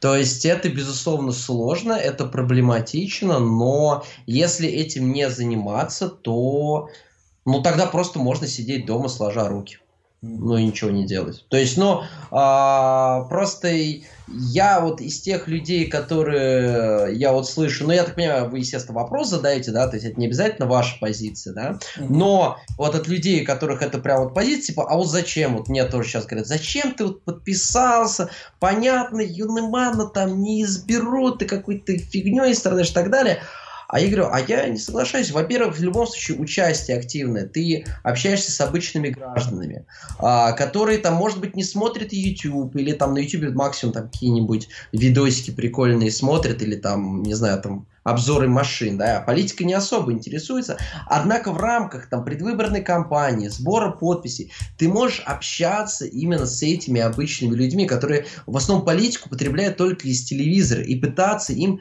донести какие-то идеи. И то, что показала, например, а, компания Романа в 2019 году, это наглядно демонстрирует, когда он там проиграл этой кандидатке от Единой России 80 4 голоса, набрав там 9,5 тысяч. Да, и при этом, если бы там Навальный поддержал его умным голосованием, очевидно бы, что победил. То есть в этой ситуации а, получается, что это такой дополнительный метод донесения своих идей. Потому что у людей, которые не потребляют политический контент в интернете. То есть в интернете и так все неплохо. Понятно, что есть там какая-то доля и ватных там каналов, именно в том плане, которые за да, там про кремлевских, но давайте будем э, говорить объективно. Те, кто в основном большинство людей, которые потребляют политический контент, скажем, там в Телеграме, в Ютубе, про Твиттер я вообще не говорю, ну, Твиттером я не пользуюсь, и слава богу, и не читаю его. А, они не поддерживают власть, значительное большинство этих людей. Здесь, ну, не сказать, что мы полностью победили, да, но здесь все неплохо. И нужно выходить за пределы. А если не участвовать э, в политике там на низовом уровне, там э, городской дум, ну сейчас понятно не низовой уровень, сейчас речь о предвыборной кампании в Госдуму, но все равно ты э, взаимодействуешь, взаимодействуешь с людьми на уровне районов. И потом там, скажем, в 2022 году будет кампания в муниципальные депутаты. В этом также важно участвовать. Потому что нужно выходить за пределы интернета в реальную, как бы, в реальное пространство. Без этого, мне кажется, каких-то изменений не произойдет, потому что мы там упремся в какой-нибудь там потолок условных там тех же там 35 процентов там или сколько там сейчас не одобряют Путина, там 38 процентов и все. А как будет там 60, там 59, 62 процента одобрительно относиться, так и плюс-минус будет оставаться если мы будем ограничиваться только там деятельностью в интернете и только протестными акциями. Мы с вами договорились, что мы до 21 часа 0,5 минут, да? да. да? Поэтому ну, э, я постараюсь как бы все, чтобы мы так и сделали. Uh, у меня вопрос такой, заинтересовал меня на стриме вашем. А вы сказали, что есть раскол элит в Российской Федерации. Вы утверждаете, что я он произошел. Это, Вот в чем он проявляется, по-вашему? Потому что я а, этого нет, не я вижу. не то, что... Нет, ну, я там не совсем так сказал. Я сказал, что этот раскол может быть, потому что внутри а, власти а, есть люди, которые, ну, совершенно разные группы. То есть есть, скажем, там условные силовики, да, а, ну, то есть, ну, понимаете, ну, а что там общего, какой-нибудь там, не знаю, Патрушева и Грефа. Я, да, а, кроме того, что они у власти, и они как бы поддерживают такого Путина, как такую общую фигуру. Но очевидно, что во взглядах на политику, на общество, или там Кудрина того же, ну или еще кого-то вот из этого блока взять, они, э, даже того же Медведева Дмитрия, да, а, они явно как бы тут не солидарны. То есть, Оскар, почему я об этом говорю? Если представить, что в России э, было бы такая действительная свободное политическое пространство с реальным парламентаризмом, эти люди бы не были в одной партии ну или там не поддерживали все так единую Россию, ну потому что как бы ну не совсем близкие по взглядам. Я говорил о том, что в случае огромного недовольства, это я особо подчеркивал, что если в России будут протесты пропорционально тому, что было в Белоруссии, то есть, когда, скажем, там в Минске с населением сколько там, 2 миллиона человек, ну или около того, вышло на улицы по 200 тысяч, то есть, если она там в Москве, не знаю, 2 миллиона выйдет, то, возможно, часть элит задумается о том, типа, а как с этим справляться, и если вдруг это будет очень жесткой э, силой подавлено, и не дай бог с кровью, то у нас, может быть, еще все хуже станет. То есть сейчас мы вроде как санкции, но как бы так, более-менее. Ну и в целом, как бы, может быть, для них это будет какой-то, знаете, таким моральным барьером, потому что, ну, одно дело, там, разгонять митинги дубинками, они могут думать, что вот, ну, на Западе типа так же разгоняют, да, ну и там сажать отдельных личностей, а когда это уже не будет работать, возможно, они решат, что как-то здесь что-то не так. И через свои каналы будут пытаться надавить на каких-то Э, отдельных людей, чтобы там не было, скажем, жесткого разгона. Как было, например, на Украине отчасти. Э, я вас услышал, понял. Единственное, что я могу сказать, что у меня есть масса возражений на эту тему. Да, пожалуйста. А, вот смотрите, скажите. почему меня Давайте. вообще это заинтересовало? Потому что э, я считаю, что очень часто, э, скажем так, люди, которые себя считают не националистами, а скорее патриотами, они говорят, что вот когда будет социальное ухудшение, когда будет, значит, холодильник пустой, тогда люди и выйдут на улицы. Я считаю, что это э, смешная идея, потому что когда холодильник пустой, люди будут пытаться зарабатывать, находить эту самую еду, пропитание. Они не будут заниматься революцией, никуда на улицу они не пойдут. Они пойдут э, добывать хлебушек. Да?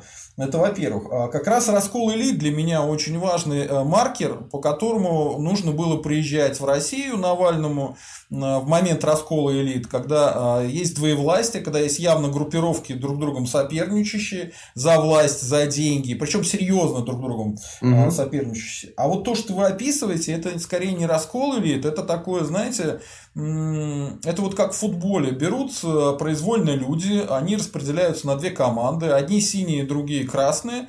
И э, они занимают все поле. Да? Но это вообще не значит, что только синие и красные существуют в природе политическом. Э, это такая скорее схема управления политическим полем. Поэтому, когда вот вы говорите, что у Грефа и у силовиков у них совершенно, у Патрушева у них разные взгляды, ну, формально вы правы, но вы обратите внимание, что и при Советском Союзе, и в Российской Федерации а всегда делились там на левых, правых, на госпатриотов и на, на там, прозападных либералов, но и те, и другие были слугами режима, и что самое интересное, внутри реальных кланов, которые борются за власть, всегда есть и силовики, и финансисты, потому что одни отжимают, другие прячут награбленное особенно.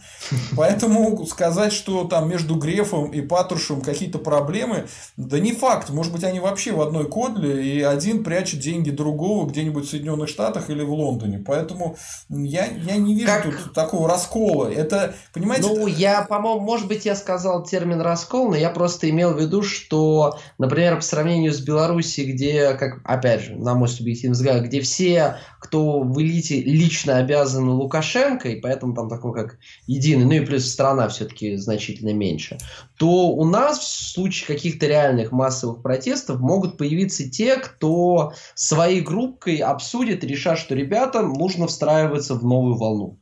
Просто в Беларуси таких не нашлось. В России я допускаю, что такие могут найтись. Вот о чем я говорю. Я не говорю, что сейчас они а, будут воевать друг с другом. Если сравнить с Белоруссией, то там был посол, по-моему, который перешел на сторону Координационного совета оппозиции, и еще там несколько человек. Причем ну, некоторые по личным, по, личным, по личным причинам у одного из них жена ушла к руководителю АП Лукашенко. Поэтому, ну, ну, я не знаю, может это совпадение, но, как говорит этот, не думаю.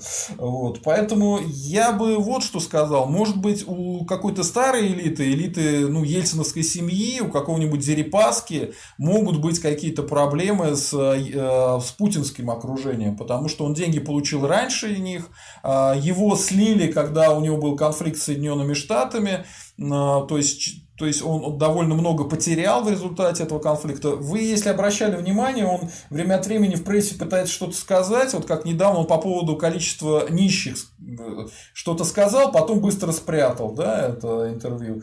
Ну, то есть у него постоянно какие-то бывают э, выплески. Так вот, я думаю, может быть, между старой ельциновской семьей и путинским окружением могут быть какие-то конфликты серьезные, но пока я их не вижу, поэтому я так и зацепился. Мне было mm-hmm. интересно, про какой раскол элит вы говорите. Окей, а, вот еще, мне кажется, интересный вопрос. Намечаются дебаты между Стрелковым и Юниманом. Надеюсь, они пройдут у нас на канале. Вот. Было бы замечательно, да, я сегодня делал посты у себя там в Телеграме про это, ну, точнее, обсуждал в чате. Очень смешно, потому что когда меня раньше предлагали сделать дебаты между Стрелковым и Юниманом, я говорил, у них взгляды одинаковые. Я не понимаю, по поводу чего они будут спорить. И выяснилось, что да, окружение Стрелкова, или, может быть, он сам, а, как-то неправильно восприняли Юнимана, а, не так его увидели. Э, ну, вот я более глубоко изучал, я был у Юнимана на встрече, я с ним общался, вызывал его, и я до сих пор не понимаю, по поводу чего они будут спорить, потому что откуда я, взял если Стрелков... Честно, тоже, но откуда взял Стрелков... просто по экономике будут спорить. Нет, ну откуда взял Стрелков, что Юниман это Крым не наш? Ну, непонятно. Он как раз криминал. Последнюю претензию я его видел, что, мол, а, вы э, типа сначала чего-нибудь достигнете, а, ну, это возраст. что-нибудь поработаете, а потом в политику. Такой, ну, странный аргумент, потому что где достигаете? Идти во власть работать? Ну, так себе. В армии служить? Ну, не обязательно а в бизнесе чего-то добиться, а потом тебе скажут, ну ты в бизнесе, а при чем здесь бизнес и государство, и политика? Совершенно разные вещи. Mm-hmm. Ну и на молодость тоже это крайне сомнительный аргумент, и я просто тоже сегодня, когда к нашей встрече готовился, я не сомневался, что это рано или поздно всплывет. Просто напомню, что Себастьян Курц, премьер канцлер, прошу прощения, канцлер Австрии, Австрийской Республики, стал канцлером в 31 год, в 27 лет стал министром иностранных дел. Всю жизнь занимался только политикой. Ну, может Начиная быть... со студенческих лет. Может быть, у Стрелкова такая позиция, потому что он не понимает, почему тому же Юниману разрешили проводить все эти собрания и так далее. Может быть, он может считает, быть. что Юниман лоялист какой-то, может быть, поэтому. Я не знаю. Я надеюсь, на этом самом, на дебатах все это выяснится. Прояснится, да. Да, и э, мне кажется, вот еще что его раздражает. Э, наверное, он видит, что у Юнимана очень технологично все сделано, американский образец и тут я уже как э, э, политолог старый, да, политтехнолог могу сказать, что э, ну, это производит все впечатление, но поможет ли это победить, это вообще не факт. Вот. Поэтому как бы зря Стрелков считает, что это какая-то там признак чего-то нехорошего. Мне кажется, это наоборот хорошо, когда э, все так происходит организованно, четко, понятно. И э, вот меня как раз мне как раз нравится в Юнимане его умение использовать западные технологии в. Да, ну в я как человек, который как бы отчасти, ну вообще не полностью, но отчасти уже изнутри за всем этим слежу, могу сказать, что там действительно все на очень, мне кажется, высоком уровне. Мы постепенно приближаемся к концу. Вот э, да. расскажите мне про давайте вот по конкретным вещам, по делу Скрипалей, в чем там суть, по-вашему? Ну, мне кажется, реально их отравили. Честно, я поначалу был безумно скептичен. У меня до сих пор на канале лежит стрим, где я с своим товарищем э, это обсуждаем. Э, это было буквально через две недели после отравления. Мы при, приходим к мысли, что ну нет, ну блин, ну это вообще no name, ну зачем так подставляться? Нет, ну все-таки вряд ли непонятная история, может провокация МИ-6, тоже не считаю как бы спецслужбы э, западные э, святыми ни в коем случае. Но потом, когда через там полгода или через сколько появились все эти доказательства, ну, лично у меня особых сомнений нет. Кроме того, к сожалению, у нас есть примеры также из прошлого, где также людей, которые вопрос, ну нафига ты это делаешь, все равно происходили, как знаменитый, например, укол зонтиком, да, этого болгарского диссидента пытались, по-моему, отравить к юбилею Дмитрова, да, Дмитров же да, возглавлял да, коммунистическую да. партию Болгарии. Ну, то есть, просто, казалось бы, безумная идея, зачем это делать? Никакой реальной мотивации, он никакой реальной угрозы как бы не представлял, но лично якобы, якобы, он с дочерью, якобы с дочерью Дмитрова он что-то крутил, вертел. Ну, знаю, то есть, понимаете, это все даже не... То есть, понимаете, главный аргумент сторонников власти, мол, зачем, кому они нужны. Но видеть все-таки какие-то личные неприятия, а, мысли о том, что ты предатель, а предатель должен быть наказан, видимо, имеют место. Поэтому я поначалу был крайне скептичен. Я, я говорю, при желании можно это посмотреть, я это не стал скрывать, да, я признаю, что тогда я в это не верил, но учитывая все факты, все доказательства, да, на мой взгляд, действительно, а это меня похоже, акция. У меня похожая ситуация вот с убийством Немцова была. То есть я раньше считал, что это, скорее всего, сделали украинцы, потому что, mm-hmm. ну а зачем перед своими кремлевскими стенами в районе, где ФСО работает, вы убиваете своего политического противника? Это какой-то бред, самоподстава, да? Ну а сейчас я посмотрел, они же взяли ключевую украинскую свидетельницу Дурицкую, отпустили сразу же ее на Украину. Ну, то есть, если бы вы подозревали, что там украинцы, вы бы, наверное, на эту тему начали что-то расследовать. а зачем вы ее отпустили? Значит, вы сами в это не верите. Потом, а, если бы они считали, что украинцы здесь виноваты, украинцы это сделали, они бы эту теорию бы хотя бы в прессе бы выдвигали. В прессе никто на эту тему не говорил. Соответственно, остается что? Остается то, что мы видим по расследованию. Участвовали а, чеченцы, Да, и чеченцы, пожалуйста, там. А там уже можете думать, кто это сделал и каким образом. Ну, понятно, что тут чеченский след наиболее реальный. Вы, кстати, про убийство Немцова что думаете? То я и ну, в принципе, однозначно, это, видимо, ну, скажем, давайте так, я скажу аккуратно, это пришло из Чеченской Республики и, скажем так, не из низового и не среднего звена. То есть, на мой взгляд, там напрямую тот, кто все подумали, да? Ну да, ну да. Ну, а... вот я думаю, это был, я предполагаю, на мой взгляд, это был прямой приказ.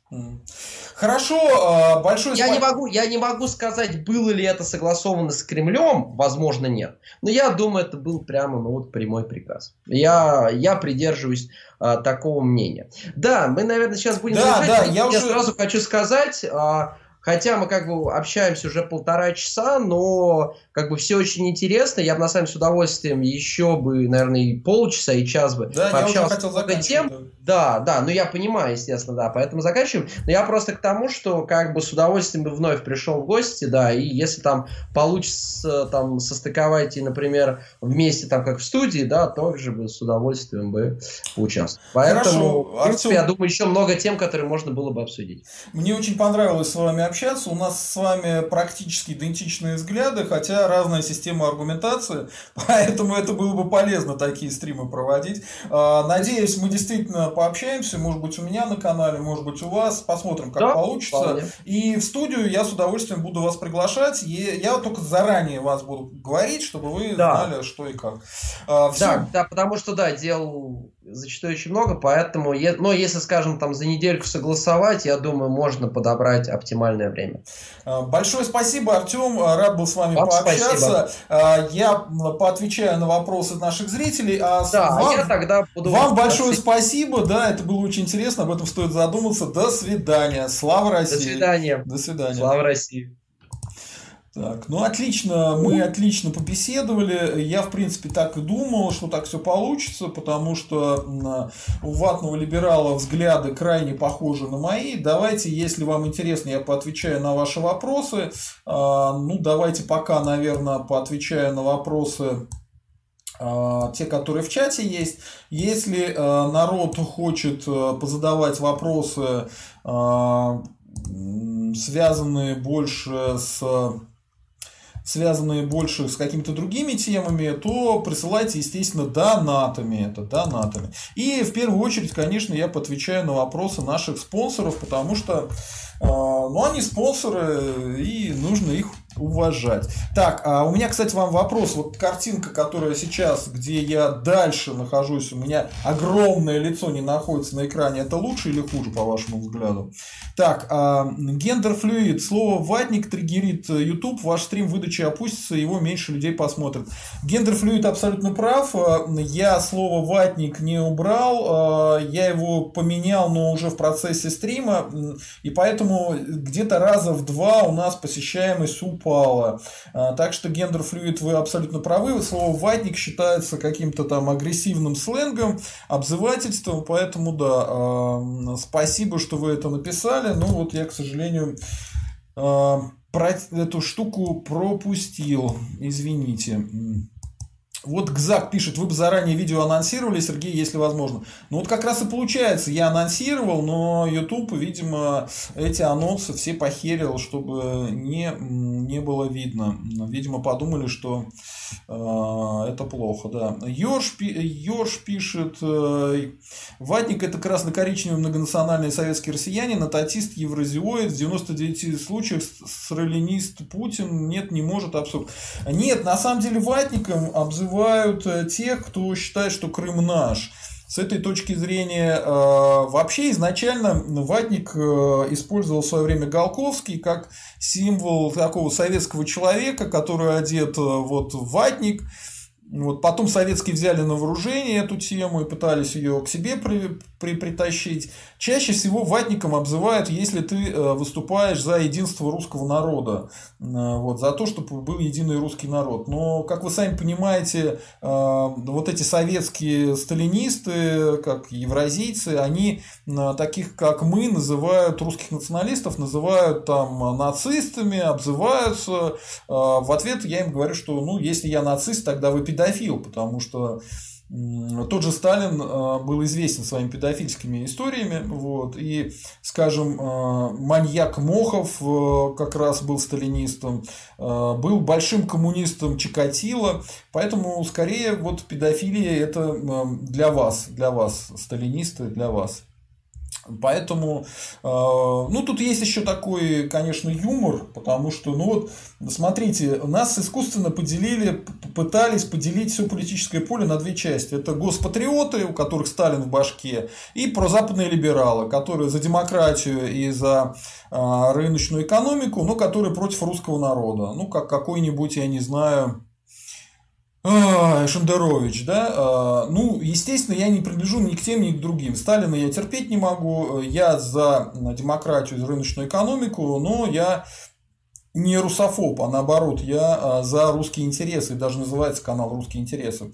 Поэтому для вас это и необычно, Ерш. То есть вы такого раньше не видели. Вы привыкли, что либо люди прозападные либералы, либо люди э, госпатриоты, там, сталинисты. А я не то и не другое. И вот мой собеседник как раз э, был не таким и не таким, а нормальным человеком, который за свои национальные интересы э, выступает.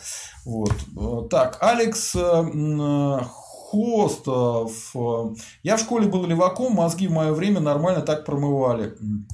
Ну, в этом нет ничего странного. У нас есть э, один стрим, он называется... Так, немножко не туда улетел. Стрим у нас был э, с Дионисом Каптарем, э, который назывался «Как я был сталинистом». Я лично сталинистом не был, но вот Дионис был сталинистом. Он стал сталинистом как раз в 90-е годы, когда увидел, что очень много врут вот эти прозападные либералы, которые тогда а, доминировали в СМИ. Вот. И он пытался как бы другую аргументацию находить, и его мы кинуло к Сталину. Да? Я примерно в то же время, когда увидел, что э, вместо того, чтобы заниматься русскими национальными интересами и улучшением экономики, они принялись воровать. Где-то после 96 -го года я окончательно в этом разочаровался. Я тогда читал Советскую Россию и все такое.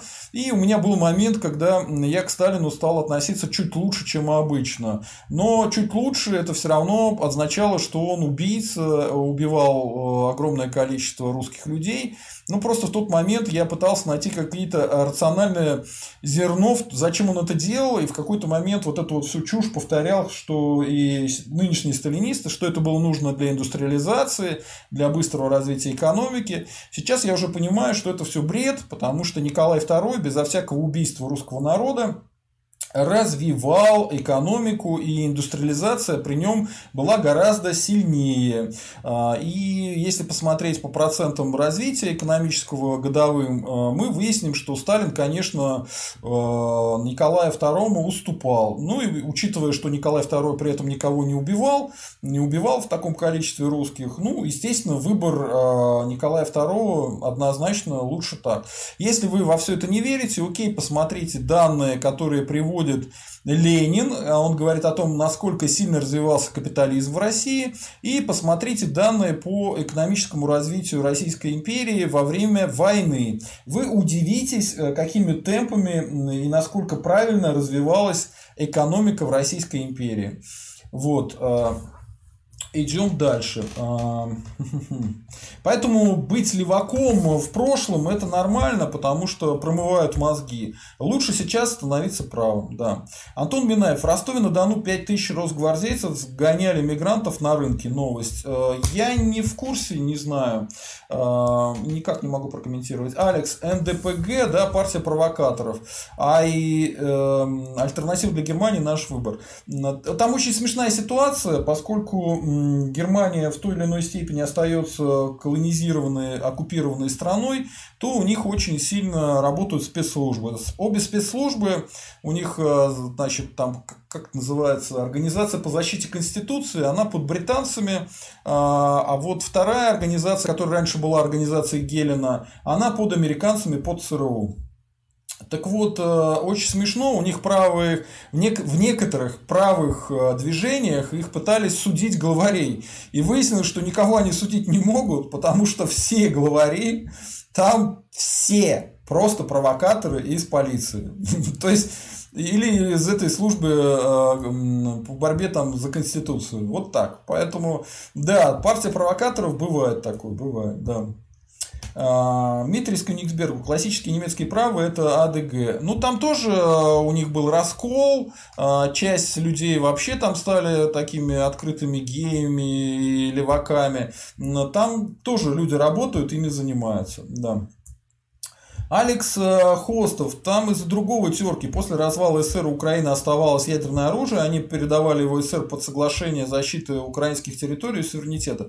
А, дело в том, что вы имеете в виду Будапештский меморандум. Но на самом слове меморандум, вот погуглите, что это значит. Меморандум это значит заявление. Это не договор. А, то есть, э, это во-первых. Во-вторых, даже этот меморандум, его никак официально не провели. А, то есть просто там три страны э, Британия, США, Россия объявили, что вот забирают у Украины ядерное оружие и э, как бы гарантируют территориальную целостность Украине. Но э, конкретно, если брать тот же Крым, выяснится, что ну, а Крым он отсоединился от Украины. Почему? Потому что там провели референдум. Э, есть такая очень большая проблема в мировом э, законодательстве, да, э, межгосударственном. Одновременно исповедуются два принципа – территориальной целостности и право народов на самоопределение. В том случае, когда тебе нравится, ты можешь выбирать э, территориальную значит, целостность, а когда тебе нравится, можешь выбирать э, право народов на самоопределение. Поэтому, например, отделение албанской части от Сербии э, вот приветствовали да, э, в какой-то момент. А вот э, отделение от Украины, там, части ее, которая не хотела там жить, вот она не приветствуется. Но это чисто, чисто издевательство. Кто более сильный, тот и прав.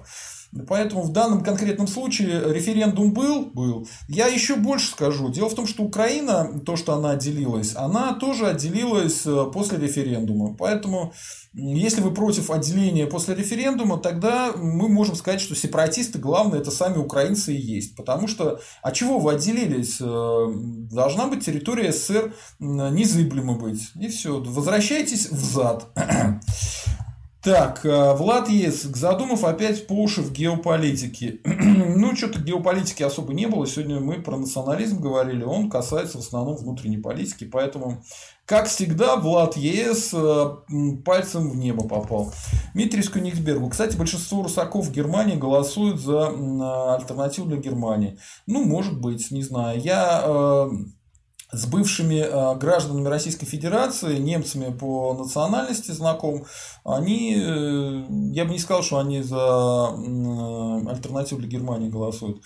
Так, Алекс, в прекрасной России будущего русские СЖВ будут сеять доброе вечное на территории Кавказа, Закавказья и Средней Азии. Ну, правильно, я считаю, правильно, э, нужно помогать помогать э, нашим э, добрым соседям в том, чтобы у них э, развивалось какие-то прогрессивные течения. Конечно, этим нужно заниматься. Этим нужно заниматься. Да. Уже этим сейчас начали заниматься, но мало, надо больше. Так, Влад есть, привет всем русским монархистам. Да тут особо нет никаких русских монархистов. Так, Алекс Хостов. Сегодня наркоманов лечить, а завтра кого? Не таких, как все, а там и до сухого закона недалеко. А, у меня точка зрения по поводу э, наркотиков следующая. Я еще когда был студентом-социологом, я посмотрел тенденции, все эти вещи, посмотрел введение сухого закона в Соединенных Штатах, а, сухой закон в Соединенных Штатах привел к возникновению мафии в нынешнем понимании этого слова в Америке. То есть, когда мафия э, имеет очень большое доминирование, оно имеет связи с государством и огромные капиталы. Все это произошло только из-за сухого закона. И, по сути дела, сухой закон был введен проанглийскими силами и с целью навредить американцам, что и получилось. Я считаю, что рано или поздно легалайз он будет по всем странам. И э, очень смешно, когда я это все писал в каком-нибудь там, я не знаю, 94-м, что ли, году, эту курсовую. И, ну, так сейчас все и происходит. Легалайз происходит по отношению к марихуане, и он происходит в Европе, в Штатах, в Латинской Америке, в, в огромном количестве стран. Уже существует рынок марихуаны и так далее. Я считаю, что то же самое будет и со всеми остальными э, наркотиками. И э, я считаю, что алкоголь это тоже очень сильный наркотик. Но, как вы видите, он свободно продается в магазинах. И, соответственно, будет то же самое со всеми остальными наркотиками. Хорошо это или плохо, надо обсуждать. Я а, не готов садиться за пропаганду значит, легализации чего-нибудь. Ну, я надеюсь, вы поняли мою мысль, э, что нужно все это легализовать, сделать официальным товаром и вывести. Короче, у силовиков сейчас на продаже наркотиков это такая статья доходов нелегальная. Это темный, черный рынок, на котором они зарабатывают. Нужно их лишить этого дела. Э, вот. Точно так же, как и проституцию вывести оттуда и так далее. Это вообще не значит, что нужно хорошо относиться к наркотикам и к наркоманам. Я считаю, что относиться надо, разумеется, плохо. И к тем же самым проституткам, но в Российской империи проститутки были легализованы и велась определенная борьба, чтобы не было малолетних проституток, например. То есть смотрелось, что с определенного только возраста ты получал желтый билет и так далее. Это позволяло снижать э, венерические заболевания и так далее. Короче говоря, это все крайне неприятно, но это часть э, социальных законов, что все это есть и будет в дальнейшем. Но с этим нужно как-то аккуратно поступать. Так, идем дальше. А, Дмитрий Скуниксбергу. Наркоманы представляют общественную опасность и должны быть изолированы до полного излечения от зависимости. А, я думаю, что если будет э, легалайз, то эту тему как-то можно будет э, решать по-другому. А, вот героиновые наркоманы, они действительно представляют общественную опасность во многом, в основном для их семей. Хотя они, в принципе, и в грабежах принимают участие, и в убийствах, то есть тоже есть такая проблема. А, ну, вот ваша позиция, она тоже крайняя, просто с правого, с правого сектора. Такая же крайняя, как у этих э, людей, которые борются с наркофобией. Да? А, что-то перебор какой-то. Надо наркоманов лечить, да. Мне кажется, если они хотят быть излеченными, их надо лечить. А, Алекс, ощущение, что и совок развалили ради разделения Украины и Беларуси, остальное сопутствующее. И у Совок развалили, конечно, ради уделения Украины и Беларуси, чтобы ослабить русских. И я думаю, что сейчас РФ идет по тому же самому сценарию, э, но пока не очень получается, потому что вот мой собеседник считает, что русских в РФ где-то 80%, я считаю, что русских э, плюс метисы, плюс украинцы и плюс белорусы около 85%, может быть, чуть меньше. Поэтому, э, да, Поэтому не особенно, э, не особенно каменная чаша выходит у них. Но они хотели бы разделить э, Россию, если получится, даже чтобы русские губернии развалились. А, ну, то есть, чтобы они тоже там отделились. Там, Урал отделился от Поволжья, там, от э, Сибири. Сибирь поделилась на восточную и западную. А, поделилась Сибирь, Дальний Восток отделился и так далее. Есть у них такое желание, но пока не очень хорошо получается. Так, Алекс Хостов. Нарики представляют опасность, когда им нечем ширануться. Ну да. Алекс, Техас и Калифорния, С Мексика. Э, я считаю, что это неправильная позиция. Я считаю, что они там сами разберутся. Влад Ес. Как понять, что от человека в его собственной стране ничего не зависит? Он рассуждает от геополитики. А, ну, понимаете, в чем дело? Я геополитики э, всегда рассуждал, но в данный конкретный момент вы просто опять пальцем в небо попадаете. Мы про геополитику ничего не говорим, говорим про наркотики. Вы нам говорите, что мы про а, геополитику говорим. Влад Ес, вы лжец. Смешной причем. Так, а, Ерш... Ерлх. Причем здесь вообще нас государство и территориальное устройство, унитарное или федерализм? Абсурдная реплика. А, национальное государство может быть э, в разных формах. Оно может быть унитарным или э, не унитарном, да, федеральном или э, конф... как это называется, конфедера... в виде конфедерации или в виде федерации. Поэтому тут ничего абсурдного нету. Ешь, как вы понимаете русскую государственность, Россию, так как все понимают по-разному. По сути, как вы понимаете национальное государство, нацию государство. Тогда таким надо прочитать определение данного.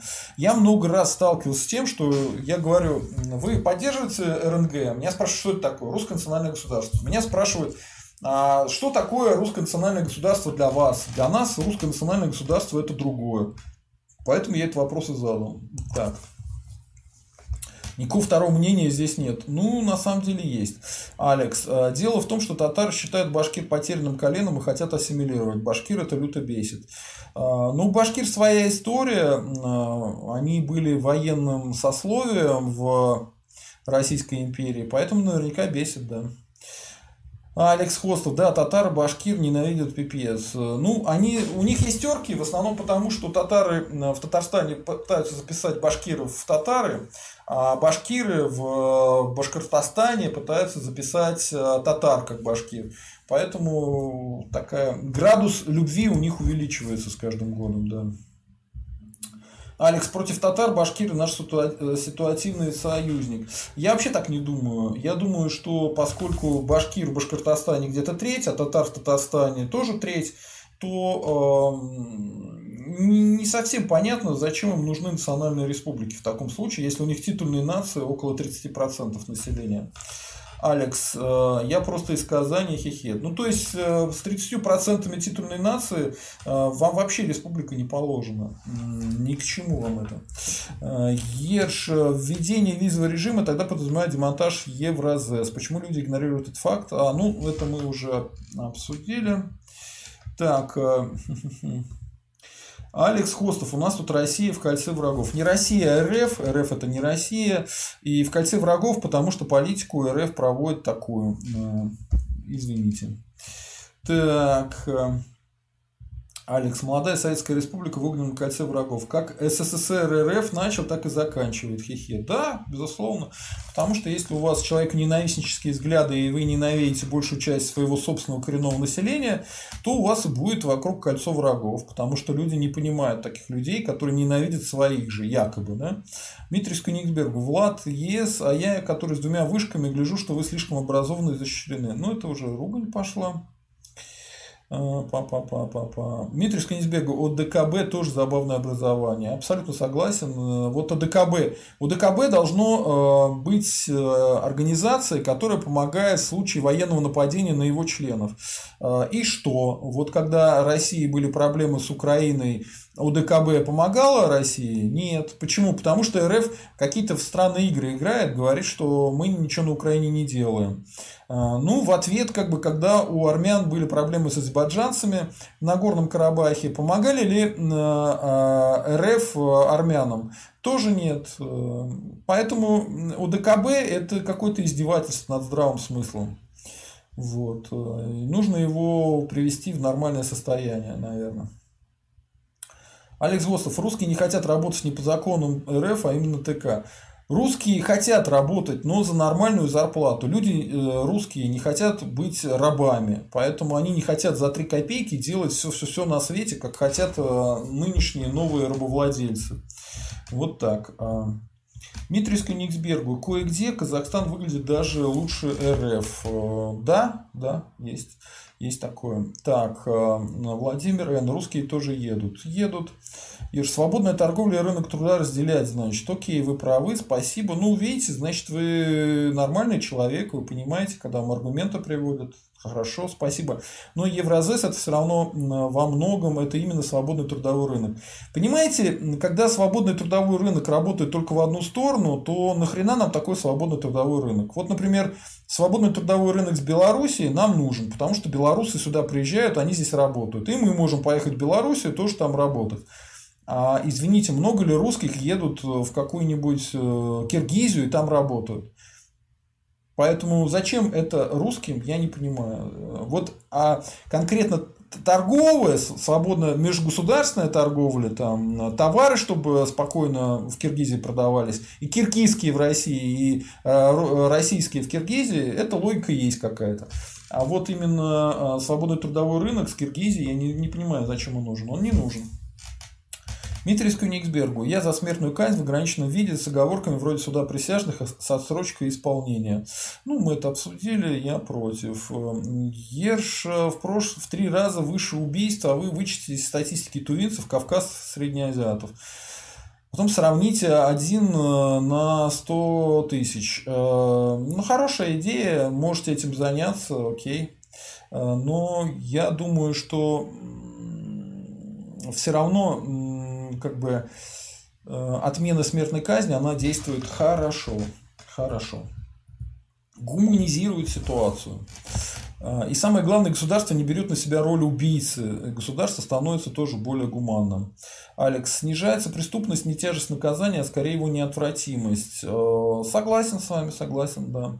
Но вы в курсе, что из 100% убийств сейчас находятся убийцы где-то в 30%, а 70% видимо остаются безнаказанными. Довольно страшная статистика, я не знаю, насколько она верная, может быть это туфта, но вот я такие цифры встречал, поэтому, ребятки, все плохо у нас с этим, все плохо. Дмитрию Никсбергу. Ну, положим, не все, остались Романов, вроде Ростислава, остались Рюриковичи.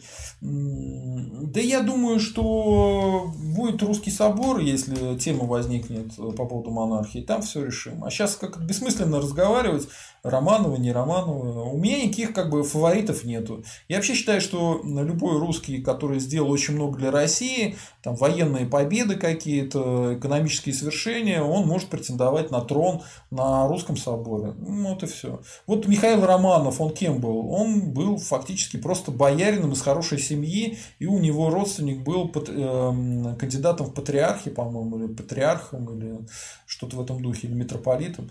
Вот и все. Поэтому это сработало, и Романова 300 лет нормально правили. Так, Поговорите, ешь тогда о восстановлении табеля о рангах и дворянстве на целиту, который необходим для восстановления монархии в будущем. Хорошая тема, но мы были по времени ужаты, поэтому я не мог на эту тему долго разговаривать. Поэтому извините. А эта тема очень долгая по поводу табеля дворянства и так далее. А табеля о ранге и про дворянство такая тема интересная на самом деле. Про элиту, про то, как ее формировать, какими методами. Это даже не одна передача, а много, наверное. Так, Дмитрий Сконикбергу. Оружие дисциплинирует человека. Ну да. Вот Cynical Angry Man пишет, что э, он сумасшедший человек, который врет про то, что живет в Симферополе. Хорошо, ври дальше, но не у нас на канале. Так, э, пам-пам-пам-пам-пам-пам. Людина ворвалась, господа. Так, Алекс. Крым, я бы сказал, не только наш, сколько многонациональный россиянский. Это очень плохо. Ну да, хотя Крым сейчас это отдельная республика, но ее пытаются делать многонациональной республикой. Это очень плохо, да. А, пам-пам-пам, пам-пам-пам. Так. Пишет, что эфир завис. Окей, хорошо, он уже давно отвис. Про евреев, да, все теперь наладил. Стоп слово. А, Влад есть, но какой же эфир националистов без упоминания евреев? Вообще очень странно, Влад есть, если вы настолько трудный, э, мягко говоря, да, ну то есть у вас настолько низкий интеллект, что вы не способны понять, что в эфире националистов мы как раз говорили о том, что а, разговоры про евреев это токсичная тема, про которую лучше не говорить. То есть вы даже этого не понимаете. Влад, да ты тупой по жизни, извини. Ну тупой, ну невозможно тупой. Ладно, а, хорошо. Алекс, а, ну как не упомянуть евреев, каноничных националистов, которых учиться еще раз учиться? Ну, мне кажется, не стоит уже этим заниматься. Алекс Хостов, они не только на наванистов наезжают, э, уже непонятно о чем это. Йорш, Влад, есть евреев, осуждает только совки сталинистов. В русских эфирах это неинтересная тема. Да, именно так.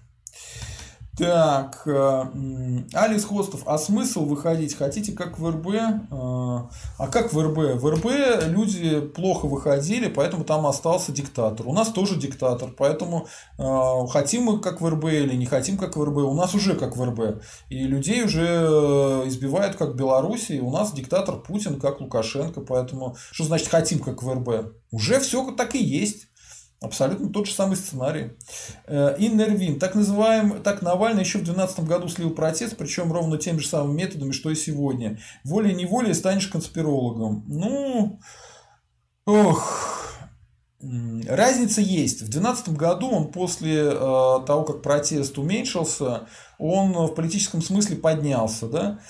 Сейчас я бы не сказал, что Навальный сильно поднялся в политическом смысле. Ну да, в принципе, он э, сейчас, если его отпустят, э, с ним спокойно встретится и, и Трамп, и какой-нибудь нынешний президент Байден, да, и президент любой страны мира с ним встретится, потому что он очень известен и представляет, как в каком-то плане он представляет оппозицию, которая, правда, где-то 23 тысячи человек в Москве их выходят, этой оппозиции. А, но я бы не сказал, что они это специально делают. Мне кажется, они это делают, потому что вот они такие от природы, вот как а, Влад, видимо.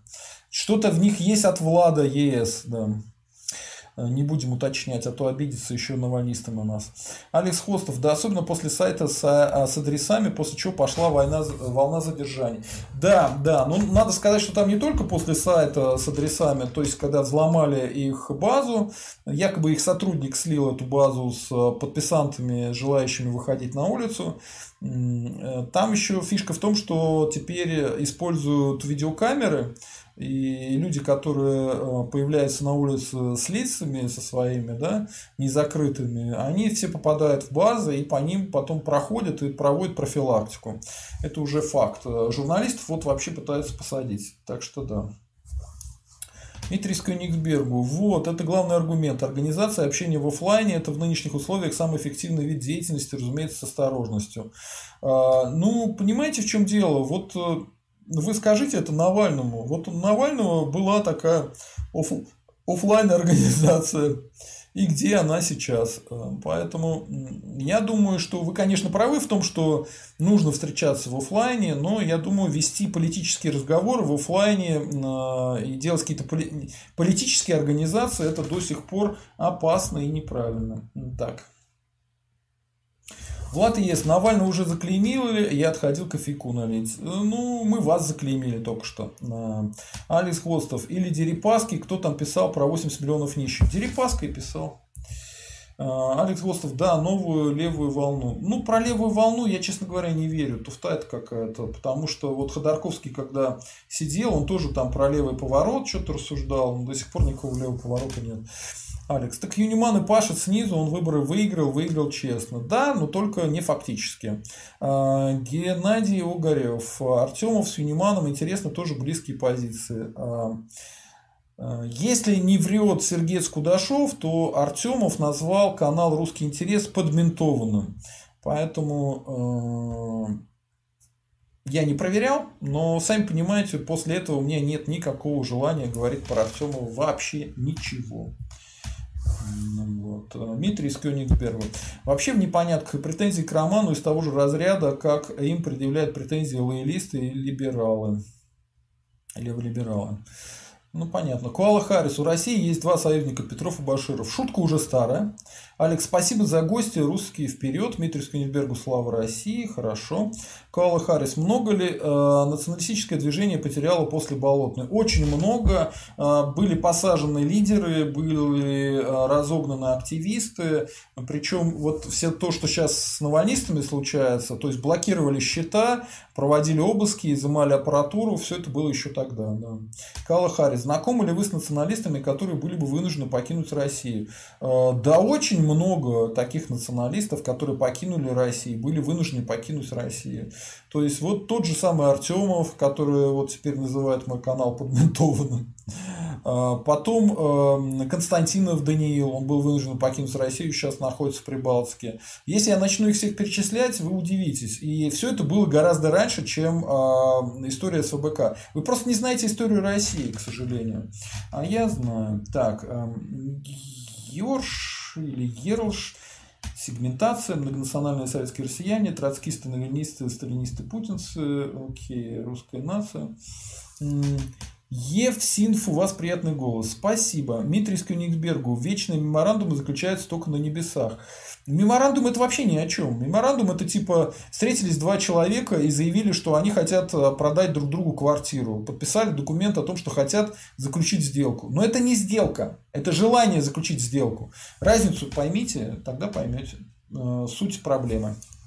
Будапештский меморандум ничего не стоит. Это только желание, а не договор. Дмитрий Скониксбергу. Мои родственники и одноклассники все за АДГ. Оттуда инфа. Ну окей, мои знакомые нет. Эм, Станислав Ануфриев. Здравия. Самая большая проблема в России это алкоголь. Согласен с задуманным. Да, но это же не значит, что алкоголь надо запрещать. Надо заниматься тем, чем занимались э, в начале нулевых. То есть переводили людей на пиво и на вино. Потребление вина и пива снижает э, уровень алкоголизма в разы. А потом нужно переводить на европейский стиль потребления алкоголя. То есть немного, не часто, и чтобы здоровье не падало и не было зависимости. Вот и все. Э, так, Влад есть. Межнациональные браки лучше лекарства от желания повоевать с соседями. Э, это абсолютный абсурд, потому что межнациональные браки были, например, в Баку э, между армянами и азербайджанцами. И вы будете смеяться, когда случился конфликт, все эти межнациональные браки больше всего и пострадали. Поэтому вы несете ахинею, вы ведете себя как э, нацист, который занимается Евгеникой. Поэтому я же говорю, Влад, у вас с интеллектом какие-то проблемы. Так, а Станислав Ануфриев. Скоро э, из-за алкашки работать будет некому, на все сто уже некому. Работяги стадом спиваются и отчаливают с высоты. Э, не согласен с этим. Количество употребления алкоголя русскими неуклонно снижается. А, Сергей Скудашов. Вру, вру, я тоже постоянно вру, там, да, тайм-код и ссылку. А, ну, Сергей Кудашов, я не считаю, что вы всегда врете. Я конкретно сказал, что вы врете по истории с Навальным и по его делам. И соврали или перепутали там одно дело с другим. А когда я вам на это указал, вы начали говорить, что я не прав. Ну, сами бы проверяли свою информацию, тогда были. Дали тайм-код и ссылку. Хорошо, я посмотрю, проверим по Артему. Владимир Кирьянов. Цены в Крыму космические. В январе покупал 7 дней май за 100 р, теперь 200. Ну да, сейчас откроют Египет, будет подешевле. Ну все, э, все, всем спасибо, спасибо, что нас смотрели, спасибо, что подписываетесь на наш канал, спасибо, что являетесь нашими спонсорами. Всем счастливо, всем пока, слава России, русские вперед. У нас следующий стрим будет, скорее всего, в пятницу, но есть некоторые, э, некоторые события, которые могут этот стрим э, перенести. Я пока не уверен, случится это или нет. Ну, анонс, анонс, думаю, будет в пятницу, вы по анонсу поймете, будет ли что-то или нет. Все, всем счастливо, всем пока. Слава России!